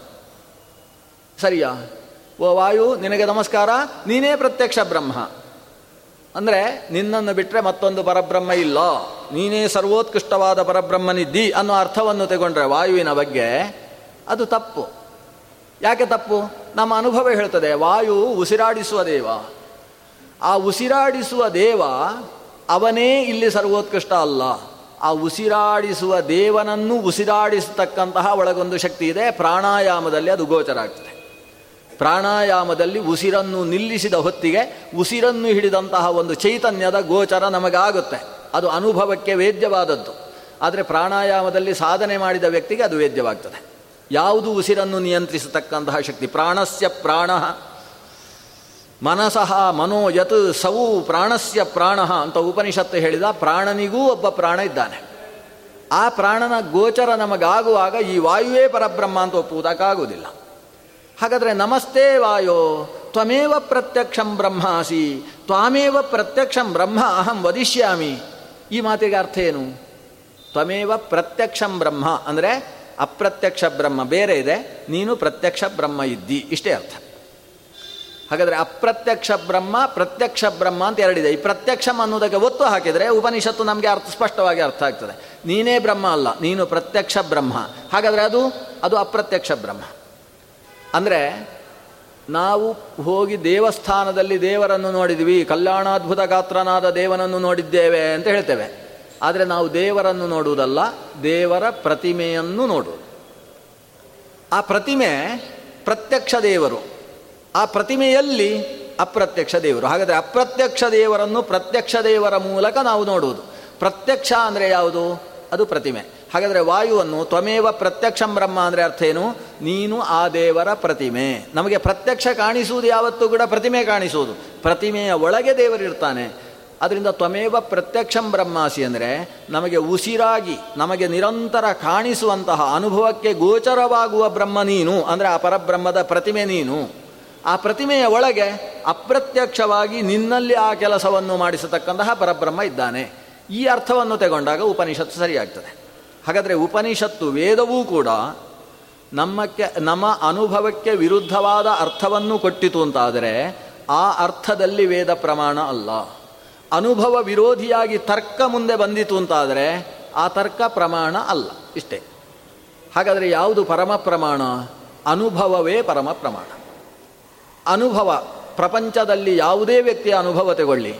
ಅವನಿಗೆ, ನಾನು ಸರ್ವಸ್ವತಂತ್ರ ಅಂತ ಅನುಭವ ಇದೆಯೋ ಅಂತ ಕೇಳಬೇಕು. ಒಂದು ಬಾರಿಗೆ ಸರ್ವಸ್ವತಂತ್ರ ಅಂತ ಹೇಳ್ತಾನೆ. ಸರ್ವಸ್ವತಂತ್ರ ಅಂತ ಹೇಳ್ತಾ ಇದ್ದ ಹಾಗೆ ಅವನ ನಾಲಿಗೆ ಹಲ್ಲಿನ ಮಧ್ಯದಲ್ಲಿ ಸಿಕ್ಕಾಕೊಂಡು ಸ್ವಲ್ಪ ನೋವಾಗುತ್ತೆ. ಅಬ್ಬಾ ಅನ್ಕೋತಾನೆ. ನೀನು ಸರ್ವ ಸ್ವತಂತ್ರ ಆದರೆ ನಿನ್ನ ನಾಲಿಗೆಯನ್ನು ನಿನ್ನ ಹಲ್ಲು ಯಾಕೆ ಕಚ್ಚಿತು ಅಂತ ಅವನ ಹತ್ರ ಕೇಳಬೇಕು. ಅಂದರೆ ನಮ್ಮ ಇಂದ್ರಿಯಗಳೇ ನಮ್ಮ ಹತೋಟಿಯಲ್ಲಿಲ್ಲ, ಇನ್ನು ಪ್ರಪಂಚ ನಮ್ಮ ಹತೋಟಿಯಲ್ಲಿದ್ದು ನಾವು ಸರ್ವ ಸ್ವಂತ ಸರ್ವ ತಂತ್ರ ಸ್ವತಂತ್ರರು ಆಗುವುದಕ್ಕೆ ಹೇಗೆ ಸಾಧ್ಯ? ಹಾಗಾದರೆ ನಮಗೆ ಅನುಭವ ಇದೆ, ನಾನು ಸ್ವತಂತ್ರ ಅಲ್ಲ. ಯಾಕಲ್ಲ? ಅಂದುಕೊಂಡ ಹಾಗೆ ನಡೆಯುವುದಿಲ್ಲ. ಸ್ವತಂತ್ರ ಅಂತ ಅಂದ ಮೇಲೆ ಅವನು ಅಂದುಕೊಂಡ ಹಾಗೆ ನಡಿಬೇಕು. ಅವನು ಅಂದ್ಕೊಳ್ತಾನೆ, ಇವತ್ತು ಸಾಯಂಕಾಲ ಆರು ಗಂಟೆಗೆ ರಾತ್ರಿ ಆಗೋದು ಬೇಡ, ಎಂಟು ಗಂಟೆಗೆ ರಾತ್ರಿ ಆಗಲಿ, ಯಾಕಂದರೆ ಆಫೀಸ್ ಕೆಲಸ ಮುಗಿಲಿಲ್ಲ, ಅಂತ ಅಂದುಕೊಳ್ತಾನೆ. ನಡೆಯುತ್ತಾ? ಅಂದುಕೊಂಡದ್ದು ಯಾವುದೂ ನಡೆಯುವುದಿಲ್ಲ. ಅವನು ಅಂದುಕೊಳ್ತಾನೆ, ನಾನು ಇವತ್ತು ಉಪನ್ಯಾಸ ಮುಗಿಯುವಲ್ಲಿಯ ತನಕ ಮಧ್ಯದಲ್ಲಿ ನಿದ್ದೆಯೇ ಬರಬಾರ್ದು, ಅಂತ ಅಂದುಕೊಳ್ತಾನೆ. ಆದರೆ ಎಲ್ಲರಿಗಿಂತ ಮುಂಚೆ ನಿದ್ದೆ ಬಂದಿರುವುದು ಅವನಿಗೆ. ಆದರೆ ಅಂದುಕೊಂಡದ್ದು ನಡೆಯುವುದಿಲ್ಲ. ರಾತ್ರಿಯಲ್ಲಿ ಇವತ್ತು ಸ್ವಪ್ನವೇ ಬೀಳಬಾರ್ದು ಅಂತ ಅಂದುಕೊಳ್ತಾನೆ. ಅವತ್ತು ಬಿದ್ದಷ್ಟು ಸ್ವಪ್ನ ಯಾವತ್ತೂ ಬಿದ್ದಿರೋದಿಲ್ಲ. ಸ್ವಪ್ನ ಹೇಗೂ ಬೀಳುತ್ತಲ್ವಾ? ಇವತ್ತು ನನಗೆ ಇಂತಹ ಸುಂದರವಾದ ಸ್ವಪ್ನ. ಬೀಳಬೇಕು ಅಂತ ಅಂದುಕೊಳ್ತಾನೆ. ಆದರೆ ಬೇಡದೇ ಇದ್ದ ಪಿಶಾಚಿಗಳೇ ಕುಣಿದಾಡಿಕೊಂಡಿರ್ತವೆ ಅವನ ಸ್ವಪ್ನದಲ್ಲಿ. ಹಾಗಾದರೆ ಯಾವುದು ತಾನು ಅಂದುಕೊಳ್ತಾನೋ ಹಾಗೆ ನಡೆಯುವುದಿಲ್ಲ ಅನ್ನೋದು ಪ್ರತಿಯೊಬ್ಬನ ಅನುಭವ ಇದ್ದಾಗ ನಾನು ಸ್ವತಂತ್ರ. ಪ್ರಪಂಚದಲ್ಲಿ ತನ್ ತತ್ವ ಇರುವುದೇ ಒಂದು ಸ್ವತಂತ್ರ ತತ್ವ ಮಾತ್ರ. ಅಸ್ವತಂತ್ರ ತತ್ವ ಇಲ್ಲವೇ ಇಲ್ಲ ಅಂತ ಹೇಳುವುದಕ್ಕೆ ಯಾರಿಗೆ ಸಾಧ್ಯ ಇದೆ? ಅಂದರೆ ಸ್ವತಂತ್ರ ಒಂದೇ ತತ್ವ ಪ್ರಪಂಚದಲ್ಲಿರುವುದು ಅನ್ನುವುದು ಸರ್ವಾನುಭವ ವಿರುದ್ಧ. ಆಚಾರ್ಯರು ಹೇಳ್ತಾರೆ, ಬರೀ ಮನುಷ್ಯನ ಅನುಭವಕ್ಕೆ ವಿರುದ್ಧ ಅಲ್ಲಪ್ಪ ಇದು, ನಾಯಿ ಬೆಕ್ಕು ಕಾಗೆಗಳ ಅನುಭವಕ್ಕೂ ವಿರುದ್ಧ ಅಂತ ಹೇಳ್ತಾರೆ. ಪ್ರಪಂಚದ ಸಕಲ ಚೇತನಗಳ ಅನುಭವಕ್ಕೆ ವಿರುದ್ಧವಾದದ್ದು, ಪ್ರಪಂಚದಲ್ಲಿ ಒಂದೇ ತತ್ವ ಇರುವುದು ಅಂತಕ್ಕಂತಹ ವಾದ. ಹೋಗಲಿ, ಇನ್ನೇನು ಹೇಳಬೇಕು? ಅಸ್ವತಂತ್ರ ತತ್ವ ಮಾತ್ರ ಪ್ರಪಂಚದಲ್ಲಿದೆ ಅಂತ ಹೇಳಬೇಕು. ನಾವೆಲ್ಲ ಸ್ವತಂತ್ರ ತತ್ವಗಳಲ್ಲ, ನಾವೆಲ್ಲರೂ ಅಸ್ವತಂತ್ರಗಳು, ಪ್ರಪಂಚದಲ್ಲಿರುವುದು ಅಸ್ವತಂತ್ರ ತತ್ವ ಒಂದೇ ಅಂತ. ಇದು ನೇರವಾಗಿ ಅನುಭವಕ್ಕೆ ವಿರುದ್ಧ. ಯಾಕಂದರೆ ಪ್ರತಿಯೊಬ್ಬನಿಗೂ ಕೂಡ ಅನುಭವ ಏನಿದೆ ಅಂದರೆ, ನಾನು ಅವರ ಅಧೀನ. ನಾನು ಅವರು ಹೇಳಿದ ಹಾಗೆ ನಡೆಯುವವ. ಈ ಅನುಭವ, ಚಿಕ್ಕ ಮಗುವಿಗೆ ನಾನು ಅಪ್ಪ ಅಮ್ಮನಿಗೆ ಅಧೀನ ಅನ್ನುವ ಜ್ಞಾನ ಇದೆ. ಸ್ವಲ್ಪ ಬೆಳೆದು ದೊಡ್ಡವನಾದವನಿಗೆ ನಾನು ಆಫೀಸ್ ಬಾಸಿಗೆ ಅಧೀನ ಅಂತ ಒಂದು ಜ್ಞಾನ ಇದೆ. ಆ ಬಾಸಿಗೂ ಕೂಡ ನಾನು ಮೇಲಧಿಕಾರಿಯ ಅಧೀನ ಅನ್ನುವ ಜ್ಞಾನ ಇದೆ. ಹೀಗೆ ಹೋಗಿ ಹೋಗಿ ಎಲ್ಲೋ ಒಂದು ಕಡೆ ನಿಲ್ಲುತ್ತಲ್ವಾ? ಒಬ್ಬ. ಯಾರು ಹಿಟ್ಲರನ್ನು ಬೇಕಾದರೆ ತಗೊಳ್ಳಿ. ಅವನು ಸರ್ವ ಸ್ವತಂತ್ರ ಸ್ವತಂತ್ರ ಅಂತ ಲೋಕದಲ್ಲಿ ಉದ್ಘೋಷಣೆ ಮಾಡಿದವ. ನಾನು ಸ್ವತಂತ್ರ. ಯಾರು ಹೇಳಿದ ಹಾಗೆಯೂ ಬದುಕುವವ ಅಲ್ಲ. ನಾನು ಹೇಳಿದ ಹಾಗೆ ಪ್ರಪಂಚವೆಲ್ಲವೂ ಇರಬೇಕು ಅಂತ ಒಬ್ಬ ಇರ್ತಾನೆ. ಒಬ್ಬ ಮುತ್ಸದ್ದಿಯಾದ ವ್ಯಕ್ತಿ ಒಬ್ಬ ಇರ್ತಾನೆ. ಅವನಿಗಾದರೂ ಸ್ಪಷ್ಟ ಅನುಭವ ಇರ್ತದೆ. ನಾನು ಸರ್ವತಂತ್ರ ಸ್ವತಂತ್ರ ಅಲ್ಲ. ಸುಮ್ಮನೆ ಹಾರಾಡ್ತಾ ಇದ್ದೇನೆ. ಇವರೆಲ್ಲ ಹಾರಾಡಿಸಿಕೊಳ್ತಾ ಇದ್ದಾರೆ, ಹಾರಾಡ್ತಾ ಇದ್ದೇನೆ ಅಷ್ಟೇ. ಯಾವಾಗ ಅವರು ನನ್ನ ಮೇಲೆ ಹಾರಾಡ್ತಾರೆ, ನಾನು ಬೀಳಲೇಬೇಕು. ಈ ಜ್ಞಾನ ಇದ್ದುಕೊಂಡೇ ಅವ ಕುಣಿಯುವುದು. ಅದಕ್ಕೋಸ್ಕರವೇ ಅಷ್ಟು ಇನ್ನೊಂದನ್ನು ತನ್ನ ಹತೋಟಿಯಲ್ಲಿರುವುದಕ್ಕೆ ಪ್ರಯತ್ನ ಪಡುವುದು. ಅದಕ್ಕೋಸ್ಕರ ಹಗಲು ರಾತ್ರಿ ಒದ್ದಾಡುವುದು. ರಾತ್ರಿ ನಿದ್ದೆ ಮಾಡದೆ, ನಿದ್ದೆ ಬರದೇ ಇರುವುದಕ್ಕೋಸ್ಕರ ತನ್ನ ತಲೆಗೂದಲನ್ನು ಗೋಡೆಗೆ ಕಟ್ಟಿಕೊಂಡು ಆತ ಬದುಕುವುದು. ಇವೆಲ್ಲ ಯಾಕೆ ಮಾಡ್ತಾನೆ ಅಂತೇಳಿದರೆ ನಾನು ಸ್ವತಂತ್ರ ಅಲ್ಲ, ಇನ್ನೊಬ್ಬ ನನ್ನ ಮೇಲೆ ನಿಲ್ಲುವುದಕ್ಕೆ ಯಾವತ್ತಾದರೂ ಬಂದೇ ಬರ್ತಾನೆ. ಈ ಹೆದರಿಕೆಯಿಂದಲೇ ಅಂಥ ಕೆಲಸವನ್ನು ಮಾಡೋದು ಆದ್ದರಿಂದ ಪ್ರಪಂಚದ ಪ್ರತಿಯೊಬ್ಬ ವ್ಯಕ್ತಿಗೆ ಗೊತ್ತಿದೆ, ನಾನು ಅಸ್ವತಂತ್ರ, ನಾನು ಸ್ವತಂತ್ರ ಅಲ್ಲ. ಆದರೆ ನನಗೆ ಮತ್ತೊಬ್ಬ ಸ್ವತಂತ್ರ, ನನ್ನನ್ನು ನಿಯಂತ್ರಿಸುವ ಮತ್ತೊಬ್ಬ ಇದ್ದಾನೆ ಅನ್ನೋದು ಪ್ರತಿಯೊಬ್ಬನಿಗೂ ಅನುಭವಕ್ಕಿದೆ. ಈ ಅನುಭವ ಮನುಷ್ಯನಿಗೆ ಇದ್ದರೂ ಅದನ್ನು ಮುಚ್ಚಿಕೊಳ್ಳುವುದಕ್ಕೆ ಪ್ರಯತ್ನಪಟ್ಟು ಅಹಂ ಅನ್ನುವ ಭಾವವನ್ನು ಮೊಳೆಸಿಕೊಂಡದ್ರಿಂದ ಈ ಪ್ರಪಂಚದಲ್ಲಿ ಎಷ್ಟೆಷ್ಟೋ ಅನಾಹುತಗಳು ನಡೀತವೆ. ಇದನ್ನು ಆಚಾರ್ಯರು ಹೇಳ್ತಾರೆ ಈ ಸ್ವತಂತ್ರ ತತ್ವ ಅನ್ನೋದು ವಸ್ತುತಃ ಮನುಷ್ಯನಿಗೆ ಅನುಭವಕ್ಕೆ ಗೋಚರವಾಗುವಂಥದ್ದು. ಯಾವುದೋ ಕಣ್ಣಿಗೆ ಕಾಣದೇ ಇದ್ದಂತಹ ಒಂದು ಸೂತ್ರ ನಮ್ಮನ್ನು ಕುಣಿಸ್ತಾ ಇದೆ ಅನ್ನೋದು ಪ್ರತಿಯೊಬ್ಬನಿಗೂ ಗೊತ್ತಾಗ್ತದೆ. ಕಣ್ಣಿಗೆ ಕಾಣದೇ ಇದ್ದ ಸೂತ್ರದ ಗೊಂಬೆಗಳು ನಾವು ಅನ್ನುವುದು ಅವನ ಅನುಭವಕ್ಕಿದ್ದರೂ ಅದನ್ನು ಮುಚ್ಚಿಕೊಳ್ಳುವುದಕ್ಕೆ ಎಷ್ಟು ಸಾಧ್ಯವೋ ಅಷ್ಟು ಪ್ರಯತ್ನಿಸ್ತದೆ. ಅದಕ್ಕೆ ತಮೋಗುಣ ಅಂತ ಹೆಸರು. ಇದು ಆಚಾರ್ಯ ಹೇಳಿ ತಮೋಗುಣ ಅಂದರೆ ಏನು ಗೊತ್ತೋ? ಇಷ್ಟೇ. ಯಾವುದೋ ಸೂತ್ರದ ಸೆಳೆಯಲ್ಲಿ ಸಿಲುಕಾಡಿ ನಾವು ಕುಣಿದಾಡ್ತಾ ಇದ್ದೇವೆ. ನಾವು ನಾವಾಗಿ ಕುಣಿಯುವುದಲ್ಲ. ಯಥಾ ದಾರುಮಯೀ ನಾರಿ, ಯಥಾ ಯಂತ್ರಮಯೋ ಮೃಗ. ಏವಂ ತತ್ ಈಶತಂತ್ರಂ ವಿದ್ಧಿ. ಇವೆಲ್ಲವೂ ಒಂದು ಯಾವುದ್ರದ್ದು ತಂತ್ರ, ದಾರುಮಯಿ ನಾರಿ. ಒಂದು ದಾರು ಅಂತ ಹೇಳಿದರೆ ಕಟ್ಟಿಗೆ ಅಂತ ಅರ್ಥ ಸೌದೆ ಅಥವಾ ದಾರು ಅಂದರೆ ಒಂದು ವಿಶಿಷ್ಟವಾದ ಮರ. ಮರದಿಂದ ನಿರ್ಮಿಸವಾದ ಗೊಂಬೆ, ದಾರುಮಯಿ ನಾರಿ. ಯಂತ್ರಮಯೋ ಮೃಗ. ಅದಕ್ಕೆ ಕೀ ಕೊಟ್ಟಷ್ಟು ಅದು ಕುಣಿದಾಡುತ್ತೆ. ಅದು ಯಂತ್ರಮಯ ಮೃಗ. ಇದು ಹೇಗೆ ಆ ಕೀ ಕೊಟ್ಟವನ ಕೀಗೆ ಅನುಗುಣವಾಗಿ ಕುಣಿಯುತ್ತೋ, ಈ ಮರದ ಗೊಂಬೆ ಅದು ಯಾರು ಸೂತ್ರವನ್ನು ಎಳೆದು ಕುಣಿಸಿದ ಹಾಗೆ ಕುಣಿಯುತ್ತೋ, ಹಾಗೆ ನಮ್ಮ ಎಲ್ಲ ಕುಣಿದಾಟಗಳಿದ್ದಾವೆ ಅನ್ನೋದು ನಮಗೆ ಅನುಭವ ಇದ್ದರೂ ಮನುಷ್ಯ ಅದನ್ನು ಪೂರ್ತಿ ಮುಚ್ಚಿಕೊಂಡು ನಾನೇ ಸ್ವತಂತ್ರ ಅನ್ನುವ ರೀತಿಯ ತೋರ್ಪಡಿಕೆಯಲ್ಲಿ ಬದುಕುವುದಕ್ಕೆ ಪ್ರಯತ್ನಿಸ್ತಾನೆ. ಈ ರೀತಿ ತೋರ್ಪಡಿಕೆಯ ಬದುಕಿಗೆ, ಬದುಕಿನಿಂದ ಉಂಟಾದ ದೊಡ್ಡ ಅನಾಹುತ ಏನು ಅಂದರೆ ಆತ ಅಂದುಕೊಂಡ ಹಾಗೆ ಆಗದೇ ಹೋದಾಗ ಡಿಪ್ರೆಸ್ ಆಗ್ತಾನೆ. ಮನುಷ್ಯ ತಾನು ಹೀಗಾಗಬೇಕು ಅಂತ ಅಂದುಕೊಂಡ, ಆಗಲಿಲ್ಲ. ಆಗ ಮರುದಿವಸ ವಿಜಯ ಕರ್ನಾಟಕದ ಎಡಬದಿಯಲ್ಲಿ ಒಂದು ಶೀರ್ಷಿಕೆ ಇರ್ತದೆ. ಆತ್ಮಹತ್ಯೆ ನಾಲ್ಕು ಸಾವು ಅಂತ. ಆತ್ಮಹತ್ಯೆ ಹೇಳಿದ ಮೇಲೆ ಸಾವು ಬೇಕಾಗಿಲ್ಲ, ಆದರೆ ಅದು ಕೊಡುವ ಶೀರ್ಷಿಕೆ ಹಾಕಿಕೊಡುತ್ತೆ ಯಾಕಂದರೆ ಆತ್ಮಹತ್ಯೆ ಅನ್ನುವುದು ನಿಮಿತ್ತ, ಅದರಿಂದ ಪರಿಣಾಮ ಏನು ಅಂದರೆ ಸಾವು ಅಂತ. ಆತ್ಮಹತ್ಯೆ ಅನ್ನುವುದೇ ಪರಿಣಾಮವು, ಆತ್ಮಹತ್ಯೆ ಅನ್ನುವುದೇ ನಿಮಿತ್ತ. ಇದು ಯಾಕಾಯಿತು? ರೈತರ ಆತ್ಮಹತ್ಯೆ ಅಂತ ಯಾಕೆ ಬಂತಲ್ಲಿ? ಯಾಕಂದರೆ ಅವನು ಸ್ವತಂತ್ರ, ನಾನು ಬೀಜ ಬಿತ್ತಿದ್ದೇನೆ. ಅದು ಸೊಸೈಟಿಯಲ್ಲಿ ಸಾಲ ಮಾಡಿ ಬೀಜ ಬಿತ್ತಿದ್ದು. ಬಿತ್ತಿದ ನಾಲ್ಕು ಕಳಸಿಗೆ ಬೀಜಕ್ಕೆ ಎಂಟು ಮುಡಿಯಷ್ಟು ಧಾನ್ಯ ಹಿಂದಕ್ಕೆ ಬಂದರೆ ಮಾತ್ರ ಸರಿ, ಅಷ್ಟು ಬರಲೇಬೇಕು ಅಂತ ಹಠ ಹಿಡಿದು ಮಾಡಿದ. ಸ್ವತಂತ್ರ ನಾನು ಬಿತ್ತಿದ ಮೇಲೆ ಬರಲೇಬೇಕು ಅಂತ ಕೂತ. ಆದರೆ ಮಳೆ ಬರಲಿಲ್ಲ. ಯಾವುದೋ ಹಂದಿಗಳು ಬಂದು ಬಂದದ್ದನ್ನು ಅಷ್ಟನ್ನು ಕಿತ್ತುಕೊಂಡು ಹೋದವು ಕೊನೆಗೆ ಇನ್ನು ಬದುಕಿ ಏನು ಪ್ರಯೋಜನ ಅಂತ ಮುಗಿಸಿಕೊಂಡ ತನ್ನ ಕೆಲಸವನ್ನು. ಹಾಗಾದರೆ ಇದಕ್ಕೆ ಏನು ಮೂಲ ಕಾರಣ ಏನು ಅಂದರೆ ನನ್ನನ್ನು ನಿಯಂತ್ರಿಸುವ ಒಂದು ಶಕ್ತಿ ಇದೆ. ಆ ಶಕ್ತಿಯನ್ನು ನಂಬಿ ನಾನು ಕೆಲಸ ಮಾಡಬೇಕು. ಅದಕ್ಕೆ ಇಷ್ಟ ಇದ್ದರೆ ಫಲ ಕೊಡ್ತದೆ, ಇಲ್ಲ ಅಂದರೆ ಫಲ ಕೊಡುವುದಿಲ್ಲ. ಕರ್ಮಣ್ಯೇವಾಧಿಕಾರಸ್ಥೆ ಮಾ ಫಲೇಶು ಕದಾಚನ. ನಿನಗೆ ಎಷ್ಟು ಅಧಿಕಾರ ಅಂದರೆ ಕೆಲಸ ಮಾಡಬೇಕು, ಮಾಡುವುದು ನಿನ್ನ ಕರ್ತವ್ಯ. ಆ ಧರ್ಮದಲ್ಲಿ ತೊಡಗಿಕೊಳ್ಳುವುದು ನಿನ್ನ ಕರ್ತವ್ಯ ಅಷ್ಟೇ. ಆದರೆ ಮಾಡಿದ್ದಕ್ಕೆ ಇಷ್ಟು ಸಿಗಲೇಬೇಕು ಅಂತ ಹಠ ಹಿಡಿದು ಸಿಗದೇ ಹೋ ಸಾಯಿಸ್ತೇನೆ ಅಂತ ಹೊರಡತಕ್ಕಂಥದ್ದು, ಅದರಲ್ಲಿ ನಿನಗೆ ಅಧಿಕಾರ ಇಲ್ಲ. ಈ ಭಾವ ಮನುಷ್ಯನಲ್ಲಿ ಇಲ್ಲದೇ ಇದ್ದದ್ದಕ್ಕೇನೆ ಅನೇಕ ಅವಘಡಗಳು ಇವತ್ತು ಜರಗ್ತಾವೆ. ಈ ಅವಘಡಗಳು ನಡಗ ನಡಿಬಾರ್ದು. ಅವನಿಗೆ ಮೊದಲು ಜ್ಞಾನ ಬೇಕು. ನಾನು ಅಸ್ವತಂತ್ರ ಇದ್ದೇನೆ. ನನ್ನಿಂದ ಮಾಡಬಹುದಾದದ್ದು ಇಷ್ಟೇ. ನನ್ನ ನಾನು ಮಾಡಲೇಬೇಕಾದದ್ದು ಇಷ್ಟು. ಮಾಡಬಹುದಾದದ್ದು ಇಷ್ಟು. ಮನುಷ್ಯನಿಗೆ ಮೂರು ಇರ್ತದೆ. ಮಾಡಬೇಕಾದದ್ದು, ಮಾಡಲೇಬೇಕಾದದ್ದು, ಮಾಡಬಹುದಾದದ್ದು ಅಂತ. ಅವನು ಮಾಡಲೇಬೇಕಾದದ್ದನ್ನು ಮೊದಲು ನಡೆಸಬೇಕು. ಅದಕ್ಕೆ ಕರ್ತವ್ಯ ಕರ್ಮಗಳು ಅಂತ ಹೆಸರು. ಮಾಡದೇ ಹೋದರೇನೆ ಅಪರಾಧ ಅಂತ ಅನಿಸತಕ್ಕಂತಹ ಸಂಧ್ಯಾವಂದನೆ ನಿತ್ಯ ಸ್ನಾನ ಮೊದಲಾದ ಕರ್ಮಗಳು. ಅದು ಮಾಡಲೇಬೇಕಾದದ್ದು. ಆಮೇಲೆ ಮಾಡಬಹುದಾದದ್ದು. ತನ್ನ ಹೊಟ್ಟೆಗೆ, ತನ್ನ ಹೆಂಡತಿ ಮಕ್ಕಳಿಗೆ ಆಗುವಷ್ಟು ಆಗಿ ಆಮೇಲೆ ಒಂದಿಷ್ಟು ಮನೆಯಲ್ಲಿ ಕೂಡಿಸುವುದಕ್ಕೆ ಬೇಕಾಗಿ ಮಾಡುವಂಥದ್ದುಂಟಲ್ಲ ಅದೆಲ್ಲ ಮಾಡಬಹುದಾದದ್ದು. ಇದು ಮಾಡ, ಮಾಡಲೇಬೇಕಾದದ್ದಾಯಿತು, ಆಮೇಲೆ ಮಾಡಬೇಕಾದದ್ದಾಯಿತು. ಇನ್ನು ಕೆಲವು ಮಾಡಬಹುದಾದದ್ದು ಅಂದರೆ, ತಾನು ಇಷ್ಟು ಮಾಡಿದರೂ ತನ್ನ ಇಚ್ಛೆಯನ್ನು ಪೂರ್ತಿಗೊಳಿಸುವುದಕ್ಕೆ ಸಾಧ್ಯವಾಗದೇ ಹೋದಾಗ ಅದನ್ನು ಪೂರ್ಣಗೊಳಿಸುವುದಕ್ಕೆ ನಿಕಟವಾದ ನಿರಂತರವಾದ ಪ್ರಯತ್ನ. ತನ್ನ ಶಕ್ತಿಯನ್ನು ಮೀರಿ ಪ್ರಯತ್ನ, ಅದು ಮಾಡಬಹುದಾದದ್ದು.